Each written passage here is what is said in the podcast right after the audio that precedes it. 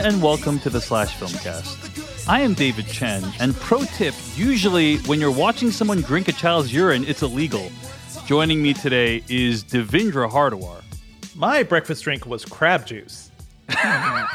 and joining us also today, she is a co host on the Extra Hot Great podcast, Tara Ariano. Tara.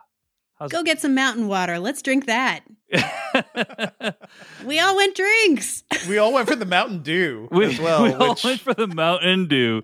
Uh, of course, those are all references to the movie that we're going to be reviewing later today on this podcast, Minari, featuring Inkoo Kang from the Hollywood Reporter. So look forward to that discussion. But of course, the question you're probably asking at this very moment is, what have you done to Jeff Cannata?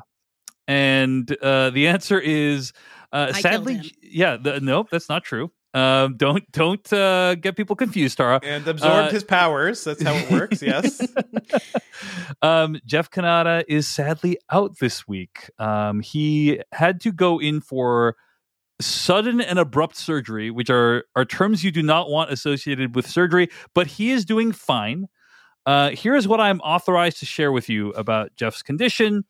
Uh, he said that he had a granuloma on his vocal cords that had to be removed. You might have heard his voice cutting out a little bit on previous episodes. It was preventing his cords from closing together, which is required to make certain sounds. So he had originally had the surgery scheduled a little bit later. He had had to move up a little bit uh, due to exigent circumstances, but he is recovering really well. Uh, he's doing great. Feel free to wish him well if you're listening to this. Um, and we are very hopeful that he'll be back uh, and uh, sharing his limericks and other observations with us yeah, in yeah, no time flat. So I'm sure I'm sure he'd appreciate some banked up uh, cameo orders at some point, right? Like yes. you really got to use those vocal cords once he's got them up and running yeah. again. Yeah, maybe like wait a, wait a couple weeks before you do the cameos again. but uh, but other than Keep that, uh, feel feel free to wish him well. Uh, tweet at him at Jeff Cannata, two N's, one T. Um, we really do miss him. We really are worried about him. Uh, but as far as I understand, he's doing just fine. He's recovering well. So uh, I am excited to welcome him back to the podcast. In the meantime, yeah.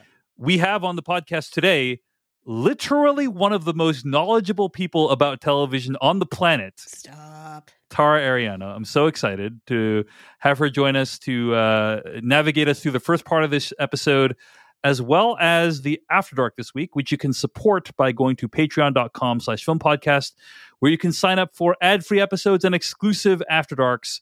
Um, again, that's patreon.com slash film podcast. Thanks to everyone who's supporting us there.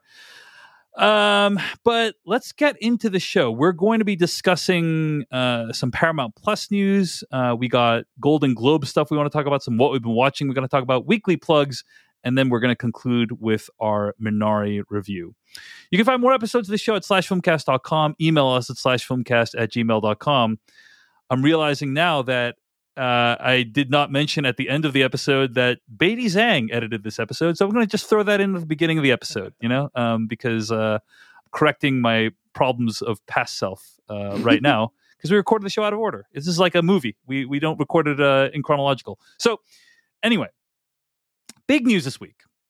Uh, Paramount Plus announced in I think it was a three and a half hour long presentation. well, forever. Uh, what yeah. what is happening with Paramount Plus?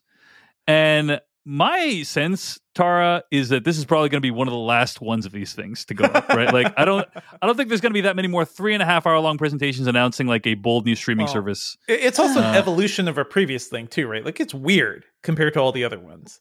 Yeah, yeah. yeah. Go ahead, Tara. I mean, it, I I don't know who these are for, really. Like, even industry people are like, "Get on with it! like, just send us a press release." Um, it, it, it's, it's, the it's the three and a half hour long streaming presentation version of this could have been an email, basically, right? One hundred percent. Um, yeah. And the other thing is like as you say, how many more streaming platforms can the market support? Like let's let's start seeing some consolidation here. It's enough already. I started I really feel like this is the like on Twitter in my own kind of individual social bubble. Mm-hmm. This is the one that people are starting to turn on. Like this this is the one that I'm seeing people be like, "Wow, another streaming service?" Like that's kind of what the reaction I am seeing to the Paramount Plus announcements are. Yeah. Um, but yeah, I, I, don't know if that's widespread or if that's indicative of their chances. Um, I will say anecdotally in my bubble, there were there were a couple of announcements on this where people were like, now I have to get this one too, and and Yeah, the- and I will tell yeah. you what they were when we get to them. But uh, More so but- than something like Peacock, which does exist Yes. and has launched, and literally Yeah. everybody has forgotten about it. See, other than Saved I, by the Bell. I Yeah. cannot fault Peacock because I don't need. I to pay also for love making Dave say Peacock every episode.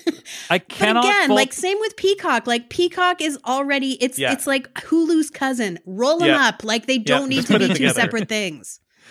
I, I- again, I am a fan of Peacock because I think that uh, it's fun it- it's it's it's fun to say, and also uh, it's ad supported. Like I can just watch it for free, and that's not that- everything, not everything. Not everything.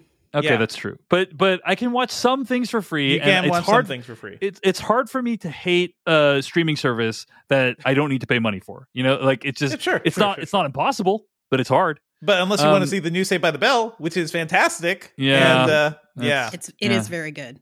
Yeah. Okay. And and that you have to pay money for is what you're saying, Yep. Devindra? Mhm. Well, that sucks. Okay, Paramount Plus. So, what even is Paramount Plus? This is basically the the SAT analogy would be HBO Max is to HBO as Paramount Plus is to CBS All Access. Yes, Is that is yes, that a good, Sure. pretty pretty decent analogy? Basically, it's Uh, sort Yeah. of. I mean, it, like CBS All Access is going to not exist after this week. Yes. So Paramount Yeah. Plus is going to replace it. HBO Max is to HBO Go. Then how about that? Or HBO Yes. Now, right? So sorry, I miss I missed that part. But yeah, it's basically this is going to be the thing that replaces CBS. The thing that's so confusing for me is why do they think Paramount Plus or Paramount has better brand recognition or loyalty than CBS? Yeah. Like I don't who, get who, it. Who did the joke that was just like the plus is for something more or something you want, right? Yeah. I don't even want the Paramount. well, Like, I mean, I will say why do say I want Paramount Plus? And my my extra hot great co-host and husband Dave has also said like Paramount already means the top. So Paramount Plus is an extremely stupid name. like yeah. this is like Pinnacle Plus. Like it's it it just does not make sense on a on a language level. Yeah. So uh, they announced a bunch of stuff uh, that, and it's apparently, like I guess if I if I'm using CBS All Access, which I do right now, it's just gonna the app will just transform into Paramount Plus, is my guess, right? Mhm. Um, and I think it's like five dollars for ad supported, ten dollars a month for uh, for non ad supported. And I, I, I will admit, I gladly pay for ad like ad free CBS All Access based Same. on all the stuff I watch. Yeah. Same. So Okay, so all I'll three just of us, in it. despite yeah, despite us hating on it, we're all subscribed in some way or another. it does make Well- CBS better, so I can't hate that too much. Yeah, you can't All hate of that. us also can write it off, I assume. And I assume we Mm. are. I don't know how that What? Okay. works. No. Um, so, what are some of the major announcements, Tara, about Paramount Plus? Like, what what is notable and or exciting to you about Paramount Plus that's on the way? Well, there are a bunch that will be exciting for people that are younger than me, like a revival of Inside Amy Schumer is coming back as a series of specials. Rugrats for people that are much younger than me. for people who are much older than me, Yellowstone is getting a second spinoff. There already was going to be one spinoff, believe it or not. Another one is coming. Um, then, in addition to that, the seventh and apparently just confirmed final season of Younger is coming to Paramount Plus. Poor Younger. How did that show stick around so long? It's such been a weird concept. everywhere. It started like I don't even remember where it started, but it's been on TV Land. It's been on like Nickelodeon. It's been every friggin' where. And now it's going to end its run on Paramount Plus, which fine. Another spinoff of Drag Race, RuPaul's Drag Race. They're going to do a singing competition show, which and uh, sure, why not? Mhm. Um, and then uh, they're doing a whole bunch of series adaptations of movies in the Paramount library, which makes sense. They own this IP already. So the ones that were already announced were Grease, sure. Um, The Godfather. I'm not 100% sure what this the form of this will take, but this is the one that Armie Hammer was cast in, and now is probably not going to be anymore. bye bye. Um, but then they this or last week they announced they were also going to do series adaptations of Fatal Attraction, Flashdance, The Italian Job, Love Story, and The Parallax View. Huh. Things that everyone associates with Paramount. Well, I mean, I'm I'm being facetious because I don't think people have any sense that these all fit under the same banner in any way. Sure. You know? not at Yeah. all. I mean, Yeah. unless it's Disney, like who knows what studio released what movie, honestly. Yeah, I think It's that's weird. right. Yeah, but you know they own it, so they might as well do something with it. And like Flashdance, I get it. Like that's I can see making that into a series for sure. Yeah. Fatal Attraction, less sure how that's going to work. it seems like I mean, maybe it's an anthology series where it's a different affair every season. I don't know. Isn't, isn't why am like I writing like this for them? American Fatal Attraction. Yeah. Isn't you like the modern Fatal Attraction? I don't know yes. anything about yeah. that series, but isn't like you the Netflix like on Netflix now like the modern Fatal Attraction? So it's actually if, better. You is so good. so, yeah. So if, so if trashy, that show is able to exist, then then certainly Fatal Attraction can, You're right. right? You're right. For sure. So but the Italian job, it's like that's an it was a very action heavy show. Yeah. Like, you know, they tried to do a Bourne show. They took with that tread. What is Treadstone. it called? Tread. Treadstone. Thank yeah. you. And that tanked. So I don't know if they're just going to like throw money at the Italian job to make it work as a series. Like, eh, that's, luck, that's a pretty easy concept. Just like cool people, cool cars, stealing yeah. stuff. Every week a is a heist? Question mark. Every heist, right? Yeah, give me a heist yeah. a week. Sure. Heist uh, Yes. You know, I feel like every time we say Paramount Plus, I just think like between the three of us, five minutes of brainstorming could get them a better name. P Mount Plus. but the one and the one that the, the one that's coming the soonest that I think the and else just reveal this is the one that the most people that I am eh, social media or real life friends with are the most excited about is the reunion of this first, the very first season of MTV's The Real World, which is oh, going yeah. to be called The Real World Homecoming: colon New York, where they're bringing the, that original cast back together in the original loft in Soho for a limited series of uh, oh, I forget man. six or seven episodes. Uh, what what excites you about this, Tara? Um, I'm in Gen X. Hello, this was this was my show. The original that was series, golden TV back in like back in the '90s. Yeah, yeah. The original series aired and was filmed in 1992, and so it like basically kicked off the reality TV genre. And when you watch it now, which I did last weekend, all 13 episodes because they are so short and they are on Paramount Plus. If you subscribe, you can watch them too um like no one knew what they were doing including the producers in some cases like they just all seem so innocent no one is jaded to the forms or the tropes or the you know reality tv acting styles that we are all so you know sick of inured to now. And so it just really seems like a different kind of animal. And so i've i will reveal i've seen the premiere of the revival. And so they are obviously a little more polished now because it's impossible not to be, but it's still really interesting to see where they are in life now and like kind of what their agendas are coming back into this, like what they want to get out of it. And so that premieres this week. It comes on Thursday. Uh, so that's the real world homecoming. Um, Did you ever watch the real world, Dave? I I did not. He's too young. I've never watched the no, real. No, it was it, it was there. Like when Devindra's we were younger teenagers. than me, by the way, Tara. Uh, so okay, well, just a bit. He seems old in his heart. uh, I'm definitely old and crotchety, but no, it existed. We were teenagers when the real world was happening and spinning up. Maybe not '92, but the late '90s. And I remember just being a net like that was a show that really made me want to think like I cannot wait till I grow up you know, and be an adult Aww. and just do these weird things that everybody's doing. Like it really got that's the one that opened me up to like uh, adulthood, I guess, in so many ways. Yeah, well, they, and they used to marathon world. them all the time. Like yeah, I know there were yeah. there were weekends where they would just like start at the beginning and just like air them mm-hmm. all of the seasons like back to back to back to back to back. So couple of other announcements uh, that uh, are coming to Paramount Plus. One is uh, I think you you may have mentioned the Frasier revival already, but in case I not, didn't, yeah. I was right, yeah. holding that we, one we, back. We need That's... to carve out some time to this because uh, this is tremendous news, amazing news. You know, it's earth shattering. Yeah, this was the one that's they've been teasing this for. I feel like at least over a year. Like they've been yeah, dancing around this one for a long, long time, and now it's finally actually happening.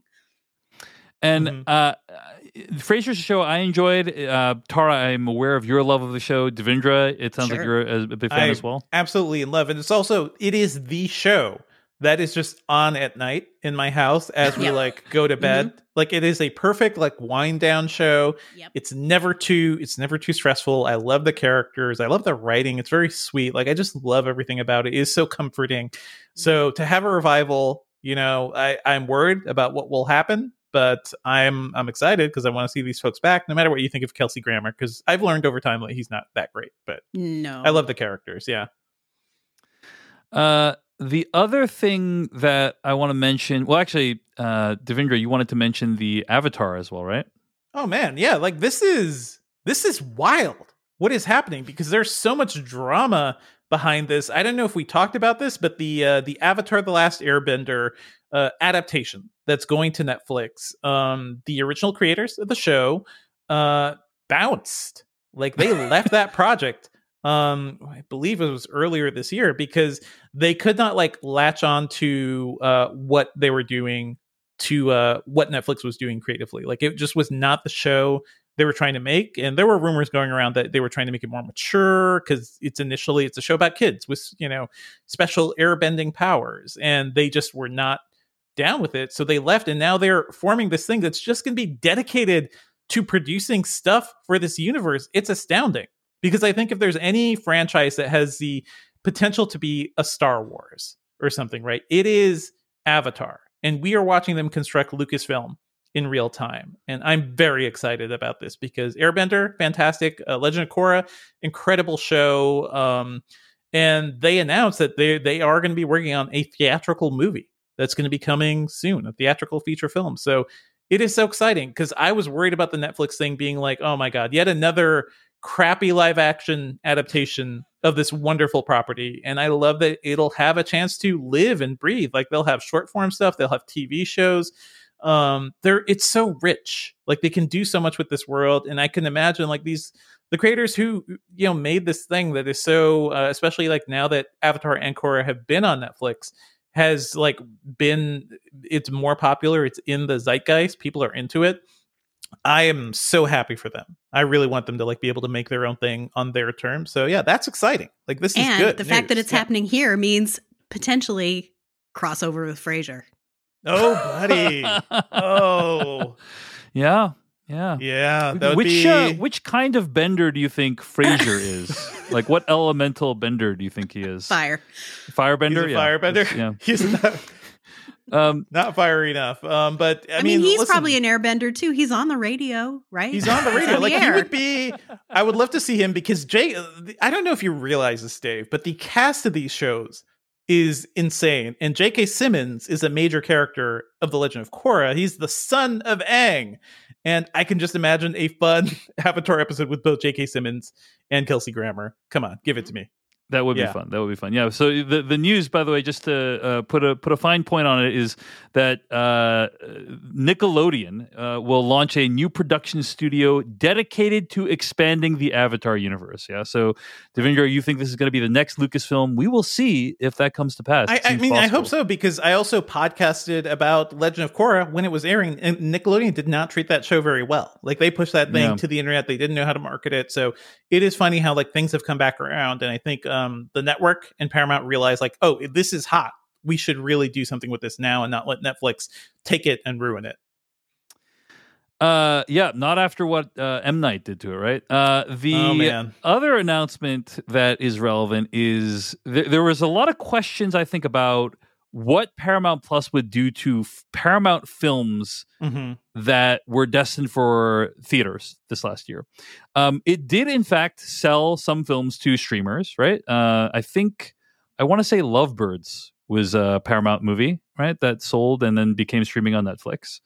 Um, and so there's a question of like, okay, like, are they going to pull a uh, Warner Brothers slash HBO Max and make movies like Top Gun or Quiet Place Two or Mission Impossible Seven available on Paramount Plus, like right right at theatrical launch? Big question, and the answer is no. It's not going to do that. Um, but it has announced that there will be a 35 to 45 day window after movies premiere uh, in theaters, after which they will be available on uh, Paramount Plus. Huh. So that's actually kind of a big deal, I think. Yeah, if yeah. this does happen for these movies, A Quiet Place 2, Mission Impossible 7, and Top Gun Maverick, can you imagine uh, like Mission Impossible 7 opens and then literally six weeks later you can watch it on Paramount Plus? I, I would be re- pretty psyched for that. yeah. Um, so yeah, we'll see if and how that plays out. But uh, that's currently their plan right now, and uh, I, I, that alone makes the service interesting to me. But I do agree with Tara. This is too many services. Mhm. Um, Too many cooks, too many services. Yeah. Consolidate. It's enough already. the thing about the services too that I feel um, is that like many of them don't feel like they have a strong identity. You know, like HBO used to have a strong identity, right? Like p- eh, premium uh, content, the home box office, you can't Sure, see sure. it anywhere else. And then they they basically like are actively trying to jettison that that Listen, identity. They're- HBO to the max. To Yeah, the they're- max. they're trying to do like be everything and every you know to everyone and uh you know people can decide how effective that is uh and then you know uh, uh, uh, like but the thing about HBO Max is it just felt so scattered in terms of the different stuff that was it's like Big Bang Theory and Friends but also Sopranos and uh I know this much is true and it's like, and Ghibli movies. what Yeah, do these yeah. things have in common I don't even get why I'm not going to you know- complain about too many choices. Like that seems like I'm the not thing- either. Yeah, they yeah. they have a really great library. I mean, they have so many British comedies too that like I didn't even know about. They HBO Max. I'm not going to bitch about. yeah but, you're like right this, HBO Max You just want HBO Max focus. It's yeah, it's it's a great value but something like this when you're looking at this is like okay this is a lot of stuff but then on top of this i'm supposed to also pay for showtime which is also Yeah. viacom come on yeah. roll it in if you're if you're gonna do it, go all the way. And I do like that HBO Max is bringing in a lot of Cinemax stuff, which you used to have to pay for separately. So yeah, shows like Banshee and The Knick, The Knick. You can finally watch it. I don't know if you saw any of The Knick, Dave, but the uh, that It's show's so astounding, and It's it is really now good. just up there for people to grab. So yeah, if you're gonna and warrior do these too i think you and Warrior, Yeah, yeah, yeah, Warrior. yeah. Speaking of streaming shoutouts, I also want to give a, shout, give a shout out to Review, the Andy Daly Show, just hit CBS All Access, aka Paramount Plus, this week. Um, and that is one of the most brilliant comedy shows of all Oh, time. Would highly review recommend. revival. Oh boy, I'm crossing my fingers. Can make it happen. It's time to thank one of our sponsors this week, Raycon Wireless Earbuds. Whether you're catching up on your favorite news podcast, binging an audiobook, or powering through your workout with a pumped up playlist, a pair of Raycons in your ears can make all the difference. True story, I gave my dad a pair of Raycon Wireless Earbuds as a gift. He is loving them. One of the benefits of Raycon Wireless Earbuds is there's no dangling wires or stems to get in your way. Uh, they come in a variety of stylish colors, but always with a comfortable in ear fit for a more discreet look. Uh, my dad likes watching TV and movies after he gets out of the shower before he goes to bed, and he doesn't like putting on like the over the head earphones, you know, because they they mess up your hair and such. Raycon earbuds don't do that. They're built to perform anywhere and anytime with water and sweat resistant construction and Bluetooth that pairs quickly and seamlessly. And with enough battery for six hours of playtime, you can unplug for a while. The best part is that Raycon makes great sound accessible to everyone with wireless earbuds starting at half the price of other premium audio brands. So, Raycon is offering 15% off all their products for listeners of this podcast. And here's what you got to do to get it. Go to buyraycon.com slash filmcast. That's it. You'll get 15% off your entire Raycon order. So feel free to grab a pair and a spare. That's 15% off at buyraycon.com slash the word filmcast. That's buyraycon.com slash filmcast. All right. Let's get to what we've been watching this week. And this week, we got to talk about the Golden Globes, guys. Now, Must I we? have abs- I have absolutely no respect for the Golden Globes as an institution or an Uh-huh. artistic endeavor. Like I, I think the I, I refuse to take the actual awards and who received them seriously at all. But you did watch the whole thing, and then I, I- created I- a Twitter Spaces after I saw. it's it's true. I did watch. You're the really Golden- out there. bec- because it is interest. It is interesting as a marketing exercise, Yeah, obviously. yeah, yeah. Um, and like people say, like, oh, the uh golden globes impact the academy awards and then like wh- if a movie wins an academy award then that can drive box office so it actually does theoretically have indirect consequences uh so i watched most of the awards Mhm. the golden globes and uh this was a catastrophe on, on on a scale that i have rarely seen on broadcast television before now i i had watched the emmys uh, a few months ago, and I actually thought it was mildly enjoyable. Uh, Tara, you, did you watch the Emmys? Do you watch Emmys? Nope. Okay, you don't you don't watch it. Okay, so the Emmys were actually mildly enjoyable. They had this fun thing where they like for every category they would drive an Emmy out to the contestants' uh, house in like and they're wearing like a biohazard suit and like then if you got the Emmy then the person would hand it to you and if you didn't they would just like abscond and drive away and that's kind of it's kind of fun. They like really added a little bit of a, a, a of edge to it. With the Golden Globes I mean the best summary of this event was written by Rachel Handler over at Vulture. She wrote an article that is just absolutely brilliant called The Golden Globes Were an Edge of Your Seat Psychological Thriller. and uh, I, I, mean, I, I basically want to read the entire article to you. I'm not going to do that, but uh, and I might read like a paragraph or two because it's so amazing. This article that she wrote, uh, but the problem started right from the beginning. Here, I'll, I'll, I'll read this paragraph here. He says, "quote um, the sheer the sense of sheer lawlessness began almost immediately when winner Daniel Kaluuya began giving a speech on mute as someone yeah. sucked in his breath and said, "Ooh, I wish I could hear him." Um, presenter Laura Dern, whose long partnership with David Lynch has taught her how to thrive in the midst of phantasmagoric, placed her glasses calmly on top of her eyes and said, as you can see, we have a bad connection. Only for Kaluuya to pop back in looking vaguely insulted. You did me dirty, he said, implying that the HFPA, we, whom Sacha Baron Cohen later described almost entirely accurately as all white, might have had it out for him. That moment established the most important components of any good thriller a motive and a villain. And it soon became clear that this villain had many more tricks up its sleeve, namely public psychological torture. Before each category was announced, the nominees were forced into smaller Zoom breakout rooms to make small talk amongst themselves while being filmed and broadcast around the world, creating a rapidly disintegrating illusion of intimacy upon the global st- stage. Not only was this part of the show never explained or directly referred to, it didn't even occur during the actual show, just during the lead ins to commercial breaks. We couldn't even really make out what the celebrities nervously chattered about. We could only viscerally experience their horror and dysfunction. End quote. So let me let me describe like just to explain what's happening. Right, the, what happened was most of the people were in Zoom, like connected to the show via Zoom, and they were staying at home. Uh-huh. So the biggest pleasure of the Golden Globes this year is you're getting to see celebrities' living rooms, and that's interesting, right? But aside from that, what they would do is uh, they would basically put these people in rooms and allow them to interact with each other. And then during the lead out to commercial, it would cut to these Zoom chats just w- with no context. It'd just be like, yeah. okay, here's what they're talking about, and you have they, you have no idea what they're saying, what they're talking about. They're hanging out, maybe talking about someone's cat, and it's just like literally you're randomly dropped into this conversation before you go to commercial. it was the most disorienting, and you feel bad for these people. You feel bad for oh, these yeah, celebrities because yeah. it's like uh, you, it's clear that they don't understand that they're being broadcast That's pretty at wild. random times.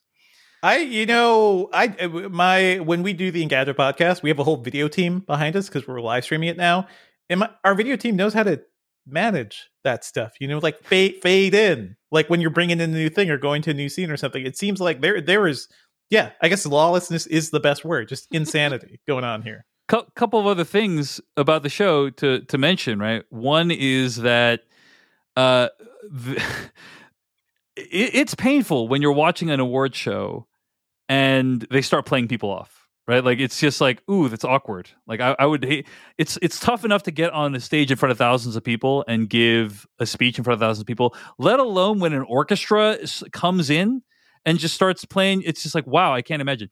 Whatever you feel about that emotion, right? Whatever you feel about that situation and how uncomfortable and awkward and painful it is, that feeling is multiplied 10x when the person is on Zoom and they're playing them off while they are on Zoom. It's just like you're watching Gillian Anderson give a speech, and then literally while she's on Zoom, they start blasting this orchestral music. It's just like, wow, this is this is so so painful, so painful. Um, and then the other brilliant thing about this is that uh, they keep the cameras on all the contestants the entire night. The entire so. Uh, oh, that that is so hard when you're on the, team. Like there, there's so much anxiety with that. Well, yeah. well, the the benefit of this is like they tried to like cut it like they would a normal award show, right? So you would have like oh, I'm so grateful to Anya Taylor Joy from the Queen's Gambit, and then you'd cut to her, right? if you were in a live award show, you would cut to her in the audience. Uh-huh. But because there is no audience, you're cutting to them on Zoom. So they're asking everyone, keep your Zooms going the whole night. And so this leads to an excruciating process whereby, hey, so and so won this category. You are then forced to watch all four other contestants try to be polite during the speech. It is that that is so, my favorite part of any award show, by the way, is like when the camera's on the losers. So yeah, know. but, but, usually it's on the losers for like two seconds. Yeah, you know, yeah, yeah, yeah. it's not on them for the entire three-hour broadcast. They just yeah, didn't know switch what they were it to doing. m- the mode where the speaker is they didn't know. for the Yeah. Oh, They didn't that My was, God. that was what was painful. Was like you could see. It was very obvious that they were using Zoom because you could see the little icon at the bottom Mhm, left corner that mhm. says their name. Um, They they couldn't even crop So, that out. they couldn't even crop that out. Couldn't even Amazing, amazing. This all makes me sound like it makes it sound like we really need an award show that's produced by Eric Andre and his crew. Just like Yes. really lean into the pure, the sheer craziness going on. Oh, we already got Yeah. it. We already got Yeah. it. It happened last night. We we got it last night. Um, Now I'm sad I missed it. I- I'll say Uh, this about the whole like we're doing everything on Zoom. Like they already tried this in I'll say the most depressing phrase early pandemic when they tried to like rush a whole bunch of sitcoms to air that Mhm. no one wanted to watch cuz like we're living it. This is not fun or funny, but it was all like in the, you know taking place on on Zoom calls and it's like this is we no one needs a reminder of what every day is like and that is also true in my opinion of an award show like yes. Putting it putting an award show on zoom I, I cannot imagine anything more fucking depressing and i will say even though I did not watch the show, I did see the like all of the coverage afterwards of like, look at so and so in their glam squad. It's like, fuck you. like, I know they don't keep the dress and the jewelry and everything, but it's like the idea of making people come to your house and put on fucking face shields so that they can do your makeup and hair so that you can sit on a Zoom call. Go straight to hell, Anya Taylor Joy. I'm happy for your award, but you're a fucking pig. Sorry. Like, that's disgusting. Wow. Okay. All I'll right. s- I- this is disgusting. this shouldn't happen. It's gross. Like, I mean, do you is that worse or is that bad or is Jason Sudeikis just like I saw the photos and imagery of him, just like him in his like hoodie, like yes, his uh, that's what you should do chip-stained if you have to do it. yeah. Thanks for the I award, I guess. I don't know. Apparently, apparently he's like filming Ted Lasso season two, and Yeah, he's yeah. like you know eight, you know ten hours ahead of us, and that's why he was. And also, the guy went through a divorce this year, right, or Yeah, a separation or whatever. So you know, you got to go easy on Jason Sudeikis. But Be normal. I, I that was like as soon as I saw those pictures, like yes, that's what you should do if you're sitting in your house. Like Oh man, sitting in your house in an evening gown is disgusting. Sorry. I think Yeah. that's more memorable for sure. Like if you Yes. if, if you get to see a glimpse of people's real lives, I think that's more memorable. Um, yes. But uh, again, I just I promise this is the last portion of this this essay I'll read, but it's just so brilliant. She uh, Rachel Handler writes about the Zoom call. She says, "quote This portion of the broadcast served three functions. One, to force each celebrity to experience ego death." Which I think ultimately will be good in character building for them. too. to trigger the television audience sitting at home by reminding them that in the next eight to 12 hours, they too would be forced to some kind of Zoom breakout room, except not with Al Pacino. And three, to subsequently destroy the very concept of celebrity itself, tearing down the already thin veneer between the famous and the non famous, and forcing us all to confront one another on the great battlefield of the human experience. So that is what hosting a award show via Zoom provided for us all. Yeah. Uh, I will say one other thing, which is despite the which the the evening was not only a technological catastrophe but also uh, a ratings disaster. I think it was like around five million people watched that uh, the the broadcast, which is like wow.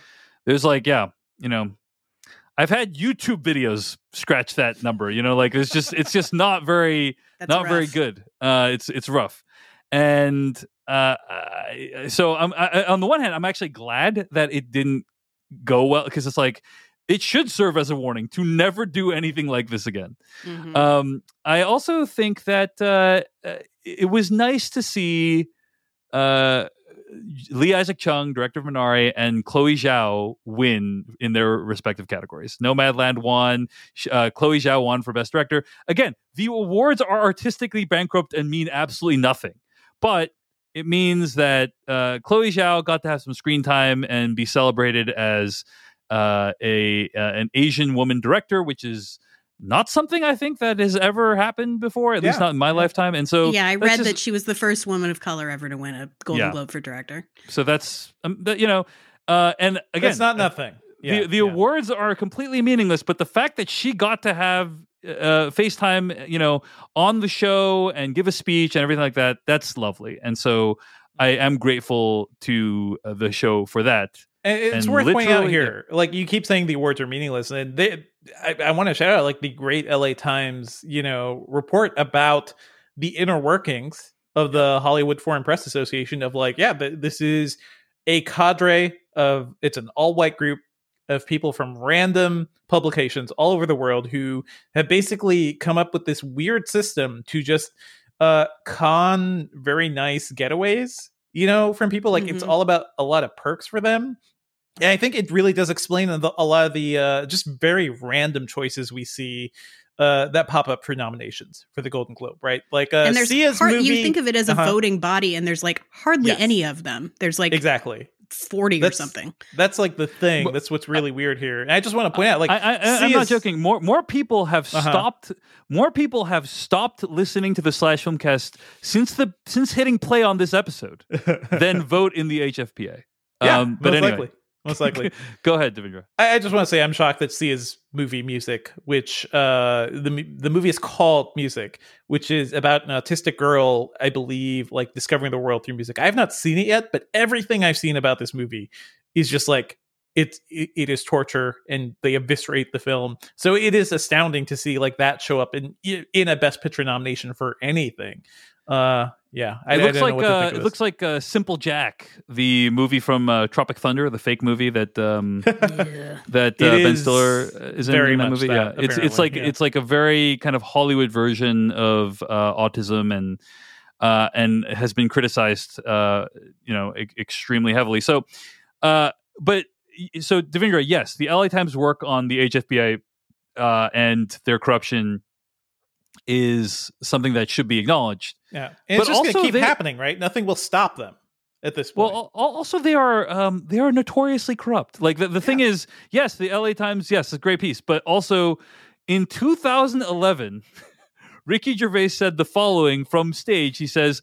I'd like to crush this ridiculous rumor that the only reason the tourist was nominated was so that the foreign press could hang out with Johnny Depp and Angelina Jolie. That was not the only reason. They also accepted bribes. End quote. I mean, th- this is an organization where it's it's it's been made fun of how corrupt they are. Right, and, right, right. Um, so, but I'm asking, what do we what do we do about it? Guys, like we're sitting around, we're talking about this award show. You sat and watched it, Dave, and it's just like what do we do to stop this insanity or d- does it not matter? Does the like residual benefit of chloe zhao getting like a known award make up for it well, yeah. I, uh, again, I, I, just consider it a mar- well. I consider two components of it. Number one, as a marketing exercise for the award circuit, right? And like, thing, you know, people things that do well at the Golden Globes can be described as having like momentum. It's be, really comes down to the fact that they have a TV license, right? And they, yeah, yeah, they're it, it's broadcast on NBC, and that's why it's a bigger deal than let's say the Independent Spirit Awards. Um, but and then the second thing is just like as a television event, right? Like what is it like to watch the Golden? Like, how is it enjoyable as a broadcast? And I think just uh, the last year, I feel like has shown us that the the whole concept of award shows need retooling completely. Like, it's, it's just such an odd thing. Award shows in general, right? Is basically we're going to watch these people thank each other and uh and, and talk about how good each other are and the vast majority of the night is spent with people giving speeches looking really harried and flummoxed listing off names you have no idea who these people are. That's like that's the majority of the time spent watching these shows. It's very odd. Tara you have fallen out of love with award shows. What tell me about that. Why you used to watch them you used to be related to them and you don't you no longer. What's up with that? Yeah, I used to be really, really into award shows. I used to have a website called Fame Tracker where we like went hard for especially the Oscars, but you know, all of the awards. Did a lot of coverage of them. And then uh, one year, and I don't even remember what year it was, I just did not watch the Oscars and I never have watched an award show since. I just fell out of the habit of it. Um, but it's true like like Devindra said uh, or you whichever one of you brought up the bribe the bribe comment like it's it's a known fact like the HFPA is basically like the IOC of the entertainment world like it's notoriously corrupt this has been known and the you know the story that came out this year of like oh yeah and also there is not one black member in the entire organization on top of everything else we already know about why it's bad is like yet another stain so you know, defund the HFPA, in my opinion. like it should not have an awards show that gets broadcast on TV. Like, you know, it, it is true that getting one can really boost a, a, a, filmmaker's career. And I certainly hope that it does for Chloe Zhao and Lee Isaac Chung and, you know, other people who would otherwise be underdogs like that's that's a huge deal for someone who is up and coming in their career because it does mean something when you go into a meeting to be able to say i won a golden globe like right, right. however however little it means Whatever like it's it still means, yeah. Yeah it's still a credit that that could help get your next movie made. Like that's not nothing but should it be? Mm, mm. Probably not. You know, like yeah. So there's a lot of people saying just tear the whole thing down, start 100%. from scratch. Will it's it take corrupt. like one of the one of the winners in their like acceptance speech, especially this year, just to be like, this is all a charade, and yes. I reject this award, and everybody who yes. participates in this, or something like that. yeah, it just needs like someone powerful to to say like, I'm not going to go next year, you know, yeah. or I don't. It doesn't matter if I'm nominated, or for Tina Fey and Amy Poehler to say like, we're not going to host it anymore because it's bad, you know. Yeah, on a I fundamental saw, level. I saw uh, Mark Harris tweeting about this recently, where he was saying like, it is they are in far greater danger than I think we understand, which is like oh, all yeah, it takes yeah. is like a couple studios and a couple stars to say, yes. "I'm not playing this," and then it's yes. it could create an avalanche. Like, yeah. We are we are much closer to the end of the Golden Globes than we are to the beginning, most likely. Right? I believe that's true. Like uh, uh, honestly, all of the institutions that we thought were sacrosanct are not as strong as we thought. Chris Harrison is not going to be hosting The Bachelor after the final rose this year, guys. Like anything can happen. yeah, I mean, uh, you, you know, uh, right wing extremists can assault the Capitol, and Chris Harrison cannot uh, be hosting The Bachelor. Society is crumbling at its very core. Mm. Is really These are the same learned. to me. These are of similar magnitude, and uh, it shows that nothing is certain, nothing gold can stay. Um, you know, literally in this case. Uh, but yeah, I think uh, it, it'll be interesting to see how this plays out. And let me just also point out I would not even be talking about the Golden Globes if the broadcast was not such a disaster, right? Like yeah. if it if it was just like oh blah normal show, I, I, don't even think I would mention it, or it would be like a three sentence mention. But because it was such a it, it transcended the category because of how bad it was, and therefore I felt it was worth mentioning. It, it was an excruciating experience of almost unbearable length, and you lived every second uh, of it.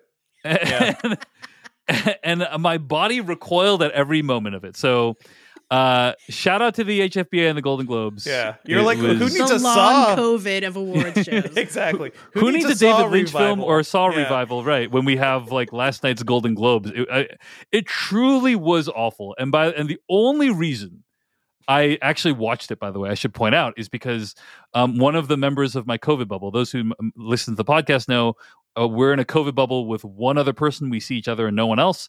Um, she uh, had a, uh, what do you call it? Um, bra- is it bracket? What's the right word? The uh, pool? You know, like basically, yeah, pool. They they had a little pool where they're like going for the, uh, you know, placing bets on the winners and stuff like that. And so she really wanted to see who won and you know it was, it was a bubble. You, you, were just there just to get away from there. You know, like, I was like, I was like, can we please watch Allen v. Farrow on HBO Max instead? Basically, that's how I really wanted to not watch the Golden Globes anymore. Um, you want to watch something that would make you feel good instead. See, I, um, I don't know about that, but uh, I wanted to watch something less depressing than the Golden Globes. So, um, anyway, uh, those are some thoughts on the Golden Globes. Uh, may they rest in peace. It's time for me to hop in here and tell you about our sponsor, Candid. Are you unhappy with your smile? You don't have to be. Thousands of people have used Candid, the clear, comfortable, removable, and practically invisible aligners to help strengthen their teeth. And now they love their smile, just like Justin M. from Atlanta, Georgia, Devindra's neck of the woods. Justin M. writes When I was younger, I used to have a gap in the front and on the side. I noticed that people would always look at my mouth first, so I was looking for a fix. Candid ended up being the perfect company for me. You can't stop me from smiling now. There's no comparison. Wow. And Candid is here to help straighten your teeth so you can fall in love with your smile too. Your treatment is prescribed and closely monitored remotely by a licensed orthodontist who is an expert in tooth movement. You'll have the same quality of care you'd get from an in office orthodontist and from the comfort and convenience of your own home. And while other companies use general dentists, Candid only works with orthodontists. With Candid, the same orthodontist who created your plan is with you from start to finish, so you never have to wonder how you're doing. The average Candid treatment is just six months. You'll start seeing results way before then, and it costs thousands less than traditional braces. My wife used Candid. Her smile has improved dramatically. She found it to be easy and effective so comfortable. It worked right into her lifestyle. You can become your best you. Start straightening your teeth today. Right now, you can save $75 on Candid's starter kit. Go to candidco.com slash filmcast and use the code filmcast. That's candidco.com slash filmcast with the code filmcast. Take advantage of this limited time offer to save $75 on your starter kit. C A N D I D C O dot com slash F I L M C A S T and that promo code Filmcast. All right, uh, let's talk about what else we have been watching this week. Uh, let's start with Tara. Tara, what are you watching this week? I got a couple of things. First, uh, I want to talk about For All Mankind, which I reviewed for Vanity Fair. I will give you the link so you can link that in the show notes if you wish. Um, season two recently started airing on Apple TV Plus. This is one of the titles that um, Apple TV Plus Plus launched with, uh, along with shows like The Morning Show and Dickinson and C. Remember C? the no, Jason nobody Momoa, has seen that show. blind show. Nobody has seen that show. Does not exist. We watched the first one. Listen, yeah. it's coming back for a second season, believe it or not. But anyway, For All Mankind is, uh, I feel, unfairly overlooked. And the idea of it is what would happen to the space race if the Soviets made it to the moon before mm-hmm, the mm-hmm. US. And it's sort of a counterfactual show about the space race that starts from that premise. It's from Ron Moore, who created um, Battlestar Galactica, the revival that was on sci fi several years ago now. Um, so, season two, the first season sort of goes through like it follows the 60s and 70s, and there are parallels to what actually happened in fact in the space race in the US and you know then it goes off in some crazy directions. Season 2 picks up in 1983 and the characters that we got to know in season 1 are in various good and bad places. Uh, if you haven't seen season one, it doesn't make much sense to say where they are. I, I really strongly recommend it. I, and I'll just mm. say 2020 was a boom year for space shows, weirdly. Um, there was Space Force Away. Remember Away with Hilary Swank on Netflix? I remember Away. Uh, I wish I didn't see Space Force, but yeah. Yeah. Uh, the Right Stuff on Disney Plus. Remember that? Moonbase 8. Um, I watched some of all of those. Only one of those I thought was at all competent. That would be the right stuff. And even that I definitely bailed on before the season was over. But we talked about Space Force in a way on Extra Hot Great. So I watched a few of each of both of those, and I like John C. Reilly and Tim Heidecker, so I at least sampled Moonbase 8. They were all quite bad. And I, I was going to say, literally, you, your talking sounds like gibberish to me right now. Like, yeah. are, are, are, those actually all shows that you just yes. said? You know, yeah, yes. Yeah. Um, at least one, possibly two have been canceled, rightly so. I guess Netflix is hoping that like Greg Daniels and Steve Carell might want to make another office in some form someday, so they don't want to piss them off because I truly don't know why else. It's Space one of the worst things I've ever seen with Greg Daniels' name attached to it. Like he, yeah, man, it's fucking terrible. It's so bad. But anyway. Yeah given all that, it is infuriating to me that For All Mankind is so buzzless because it's really good and interesting and like thoughtful about its project. It's different. Um, Yeah. And what you especially need to know is that this is coming from someone who thinks space is dumb and that every speculative show about space travel should be a are you- speculative show about what are solving you climate doing? change. Did you I'm look saying. at the the Mars rover landing this last week and it was just like meh? we Kind threw a You- robot you're, you're saying you're saying you fundamentally think the idea of going into space is dumb because we should be solving Earth's problems first. Yes. Yes. Ooh. Well, yeah. I mean, Yeah, that's, that's a very defensible point of view. Um, I, I, so- I don't know. Um, So I will say around this, by the way, like I do have thoughts about how Apple is treating its shows because I do think they have no idea what the hell they're doing. It is Yeah. ridiculous. Like Ted Lasso, you Mhm. go to try to watch Ted Lasso now on Apple TV, uh, let alone finding the Apple TV Plus channel if you're already subscribing to it. You got to do like several extra clicks just to get to Ted Lasso, which is the buzziest thing they've got right now. Yeah. It's insane. It it is weird. It's it I I, I have an I have Apple TV hardware and it is Uh-huh. still hard to find Yeah. their shows, which is weird. Um so Well, you know, all have that to- said, the only reason I bring up I, that I think space is dumb is so that you know when I say a space show is good, Okay, you okay. really can take that straight to the space bank because I mean it. That means something. Yeah. Yeah. um yeah it's just it's it's very um it's very compelling in its ideas about like what would be different if these three or four things happened differently and what would be the same like what is fundamentally unchangeable about america and capitalism and the world and you know Also, what it also things- starts the dreamy Joel Kinnaman, right? So you know, well yes he is in it He's he's in not it. my jam but I- michael I- I dorman love from him. patriot is in it and he is great okay, that's Oh, nice. good. Um, Yeah, le- nice. let me let me just lay out one one one quick fact right here, right? right. Let- and, and I'll walk away. this is about space If we had no space endeavor at all, we wouldn't have television. We would have no TV. Mm, mm. What do you make of that, Tara? Huh? I mean, I do have a satellite dish, so I guess I can't say all of space is dumb. But You are literally you have an IV hooked up to space right now. you're right. You're right. All I do right, so- also love my phone. I'm sure that is space related somehow. So That's space related. All right. So for All Mankind season two, you're you're a fan of season one, and you're also a fan of season two. It sounds like. yeah, it's, it's, I just feel like everyone who's listening is probably like, I don't even know what that is. But if you have Apple TV, like check it out. The first couple of episodes, I know how this sounds. It it, it takes a couple of episodes to get going, but basically in, in episode three, what they figure out is like, what if we started training female astronauts, and that's when it Mhm. really, no pun intended, takes off. It sounds gets like this show was a little like halt and catch fired, right? It is. And- That's a great Yeah. analogy. Yeah. Yes. Okay. Okay. I'm down. Like I watched the first episode, and by *Halt and Catch Fired*, I mean that just started out as one thing, and then in the middle of the first season, evolved into being a show about the women and how much they're more interesting than the men that they tried to Yes. feature. So Yes. yeah, I'm down with this and the changing decades. I didn't know all this, so yeah, I'm gonna give this another shot. Yeah, it's it's really it's really good, and and um, I feel like I'm screaming about it because no one knows that it is a show. Tell Apple. Apple does not know how to market these shows. I don't know yeah, what's up. I agree. Uh, anything else you've been watching, Tara? Well, we usually have two shows on streaming going at a time. We have one that is new to uh, me and my husband, the aforementioned Dave, that um, we put on when our weekly shows are all watched or we do not have the energy for a movie. Um, at the moment, our uh, our new to us show is 911, the original, the Fox Yes! drama. Uh huh.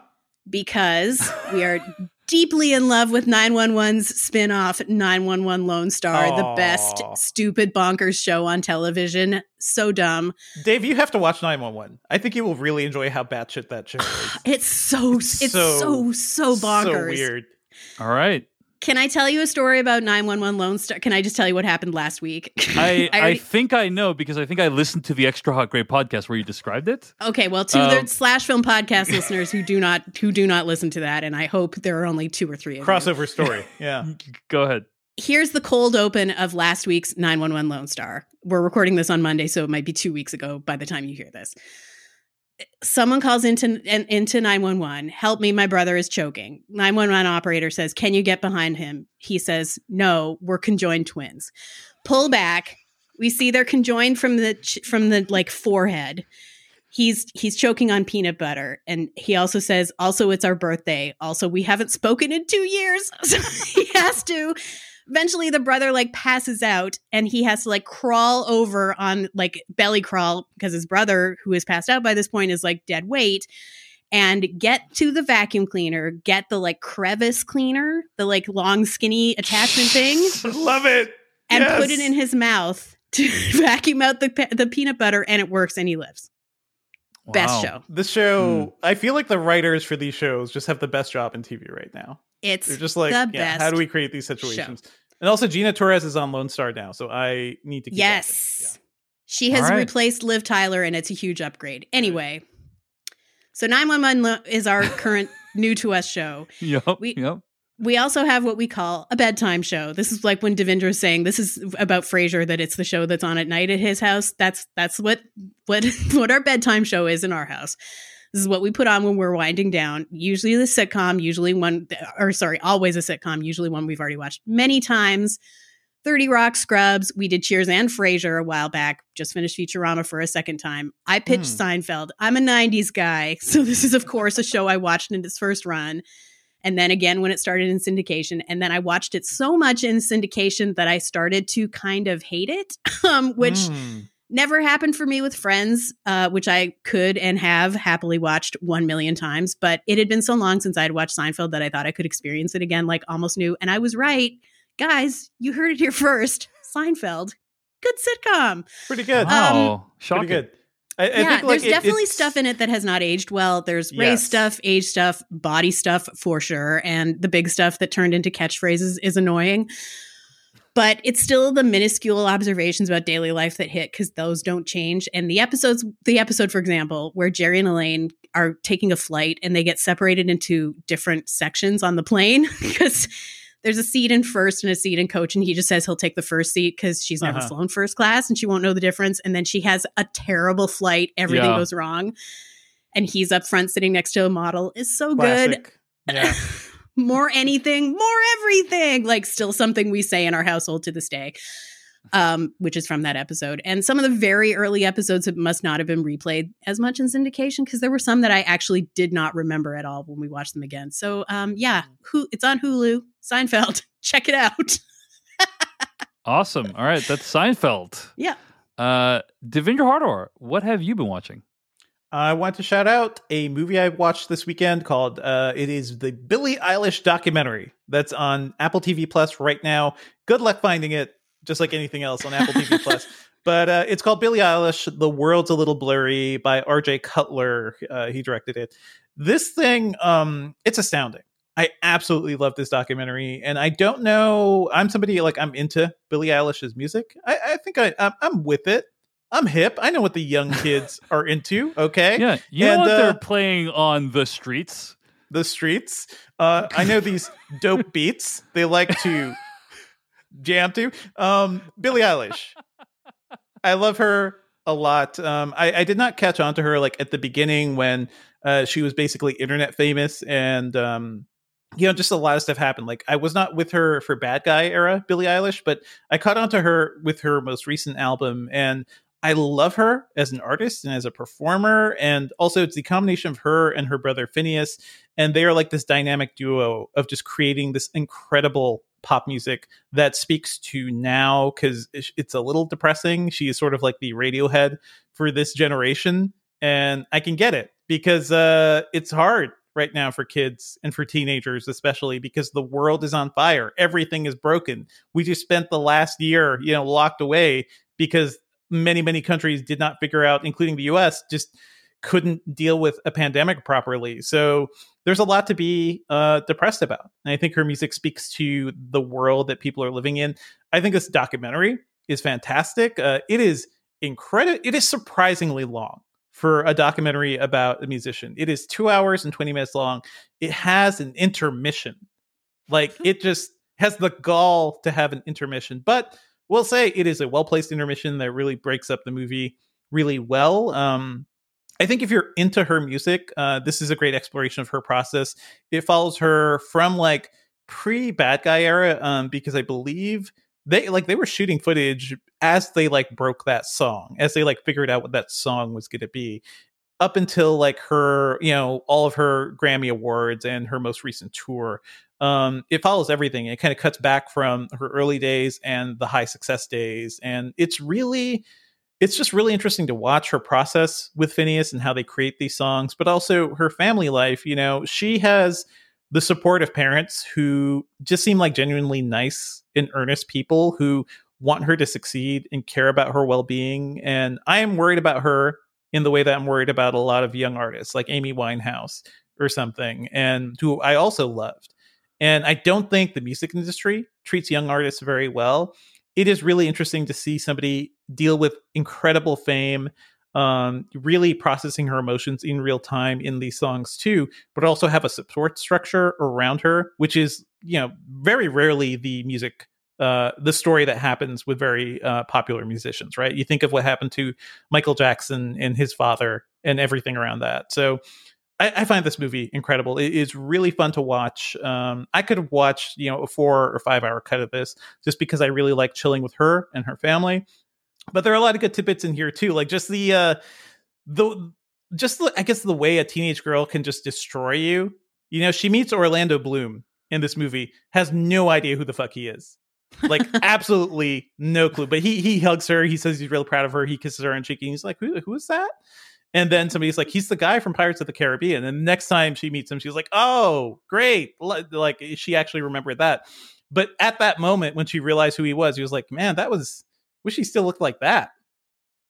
Just just cutting, just breaking him down completely um love it. Great moments like that. Uh i really dug this movie and i hope more people check it out. And yeah check out billie eilish's stuff. This movie also covers like how they break the uh the song for no time to die um Ooh. which it is really it's really cool and i love her song too. So yeah this is great for billie eilish fans and i think it'll make some new ones too. That's billie eilish the world's a little blurry. Mm-hmm. it's available on apple tv plus right now. Tara were you gonna say something? No i just said nice Oh yeah, um, and also I want to call out "For All Mankind" was the thing that Tara mentioned. Yeah, that's also yeah. on Apple TV Plus. Gotta say the names. We're going to do times. Apple's marketing over here because uh, very few people are. Apparently. Watch Dickinson too. It just ended yeah, its Dickinson's second season. It's great. To, great I also, I, I, really like the the M Night Shyamalan show. It is wild and batshit, but Servant is a lot of fun. So yeah, that's mm. a thing. All right, let's get to weekly plugs. We're gonna do weekly plugs.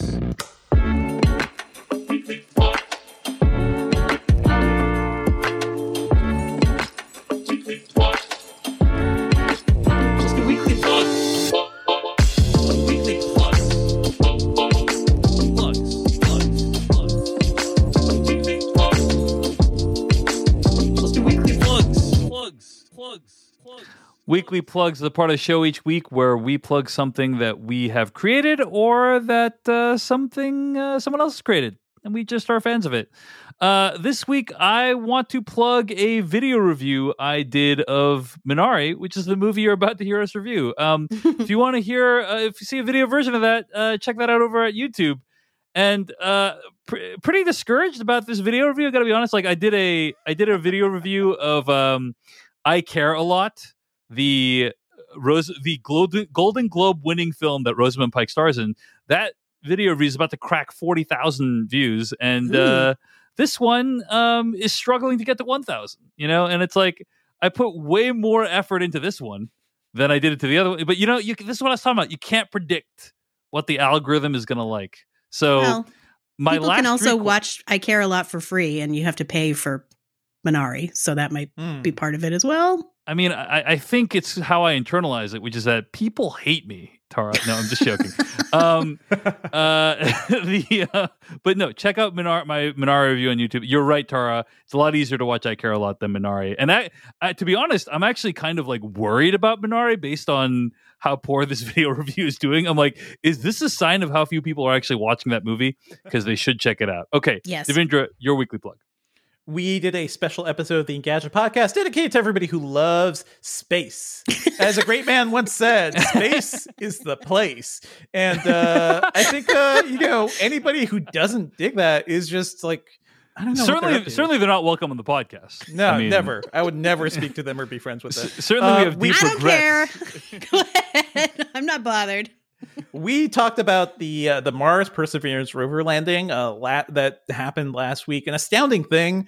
Um, I mentioned like go check out some of the footage from that, but our episode was uh, we got Sophia Gad-Nasr on, a well-known uh, science personality online. She studies cosmology, but she makes these incredible space TikToks. Uh, you can find her at like Astro Party Girl or Astro Particle. Actually, it's supposed to sound like Astro Particle.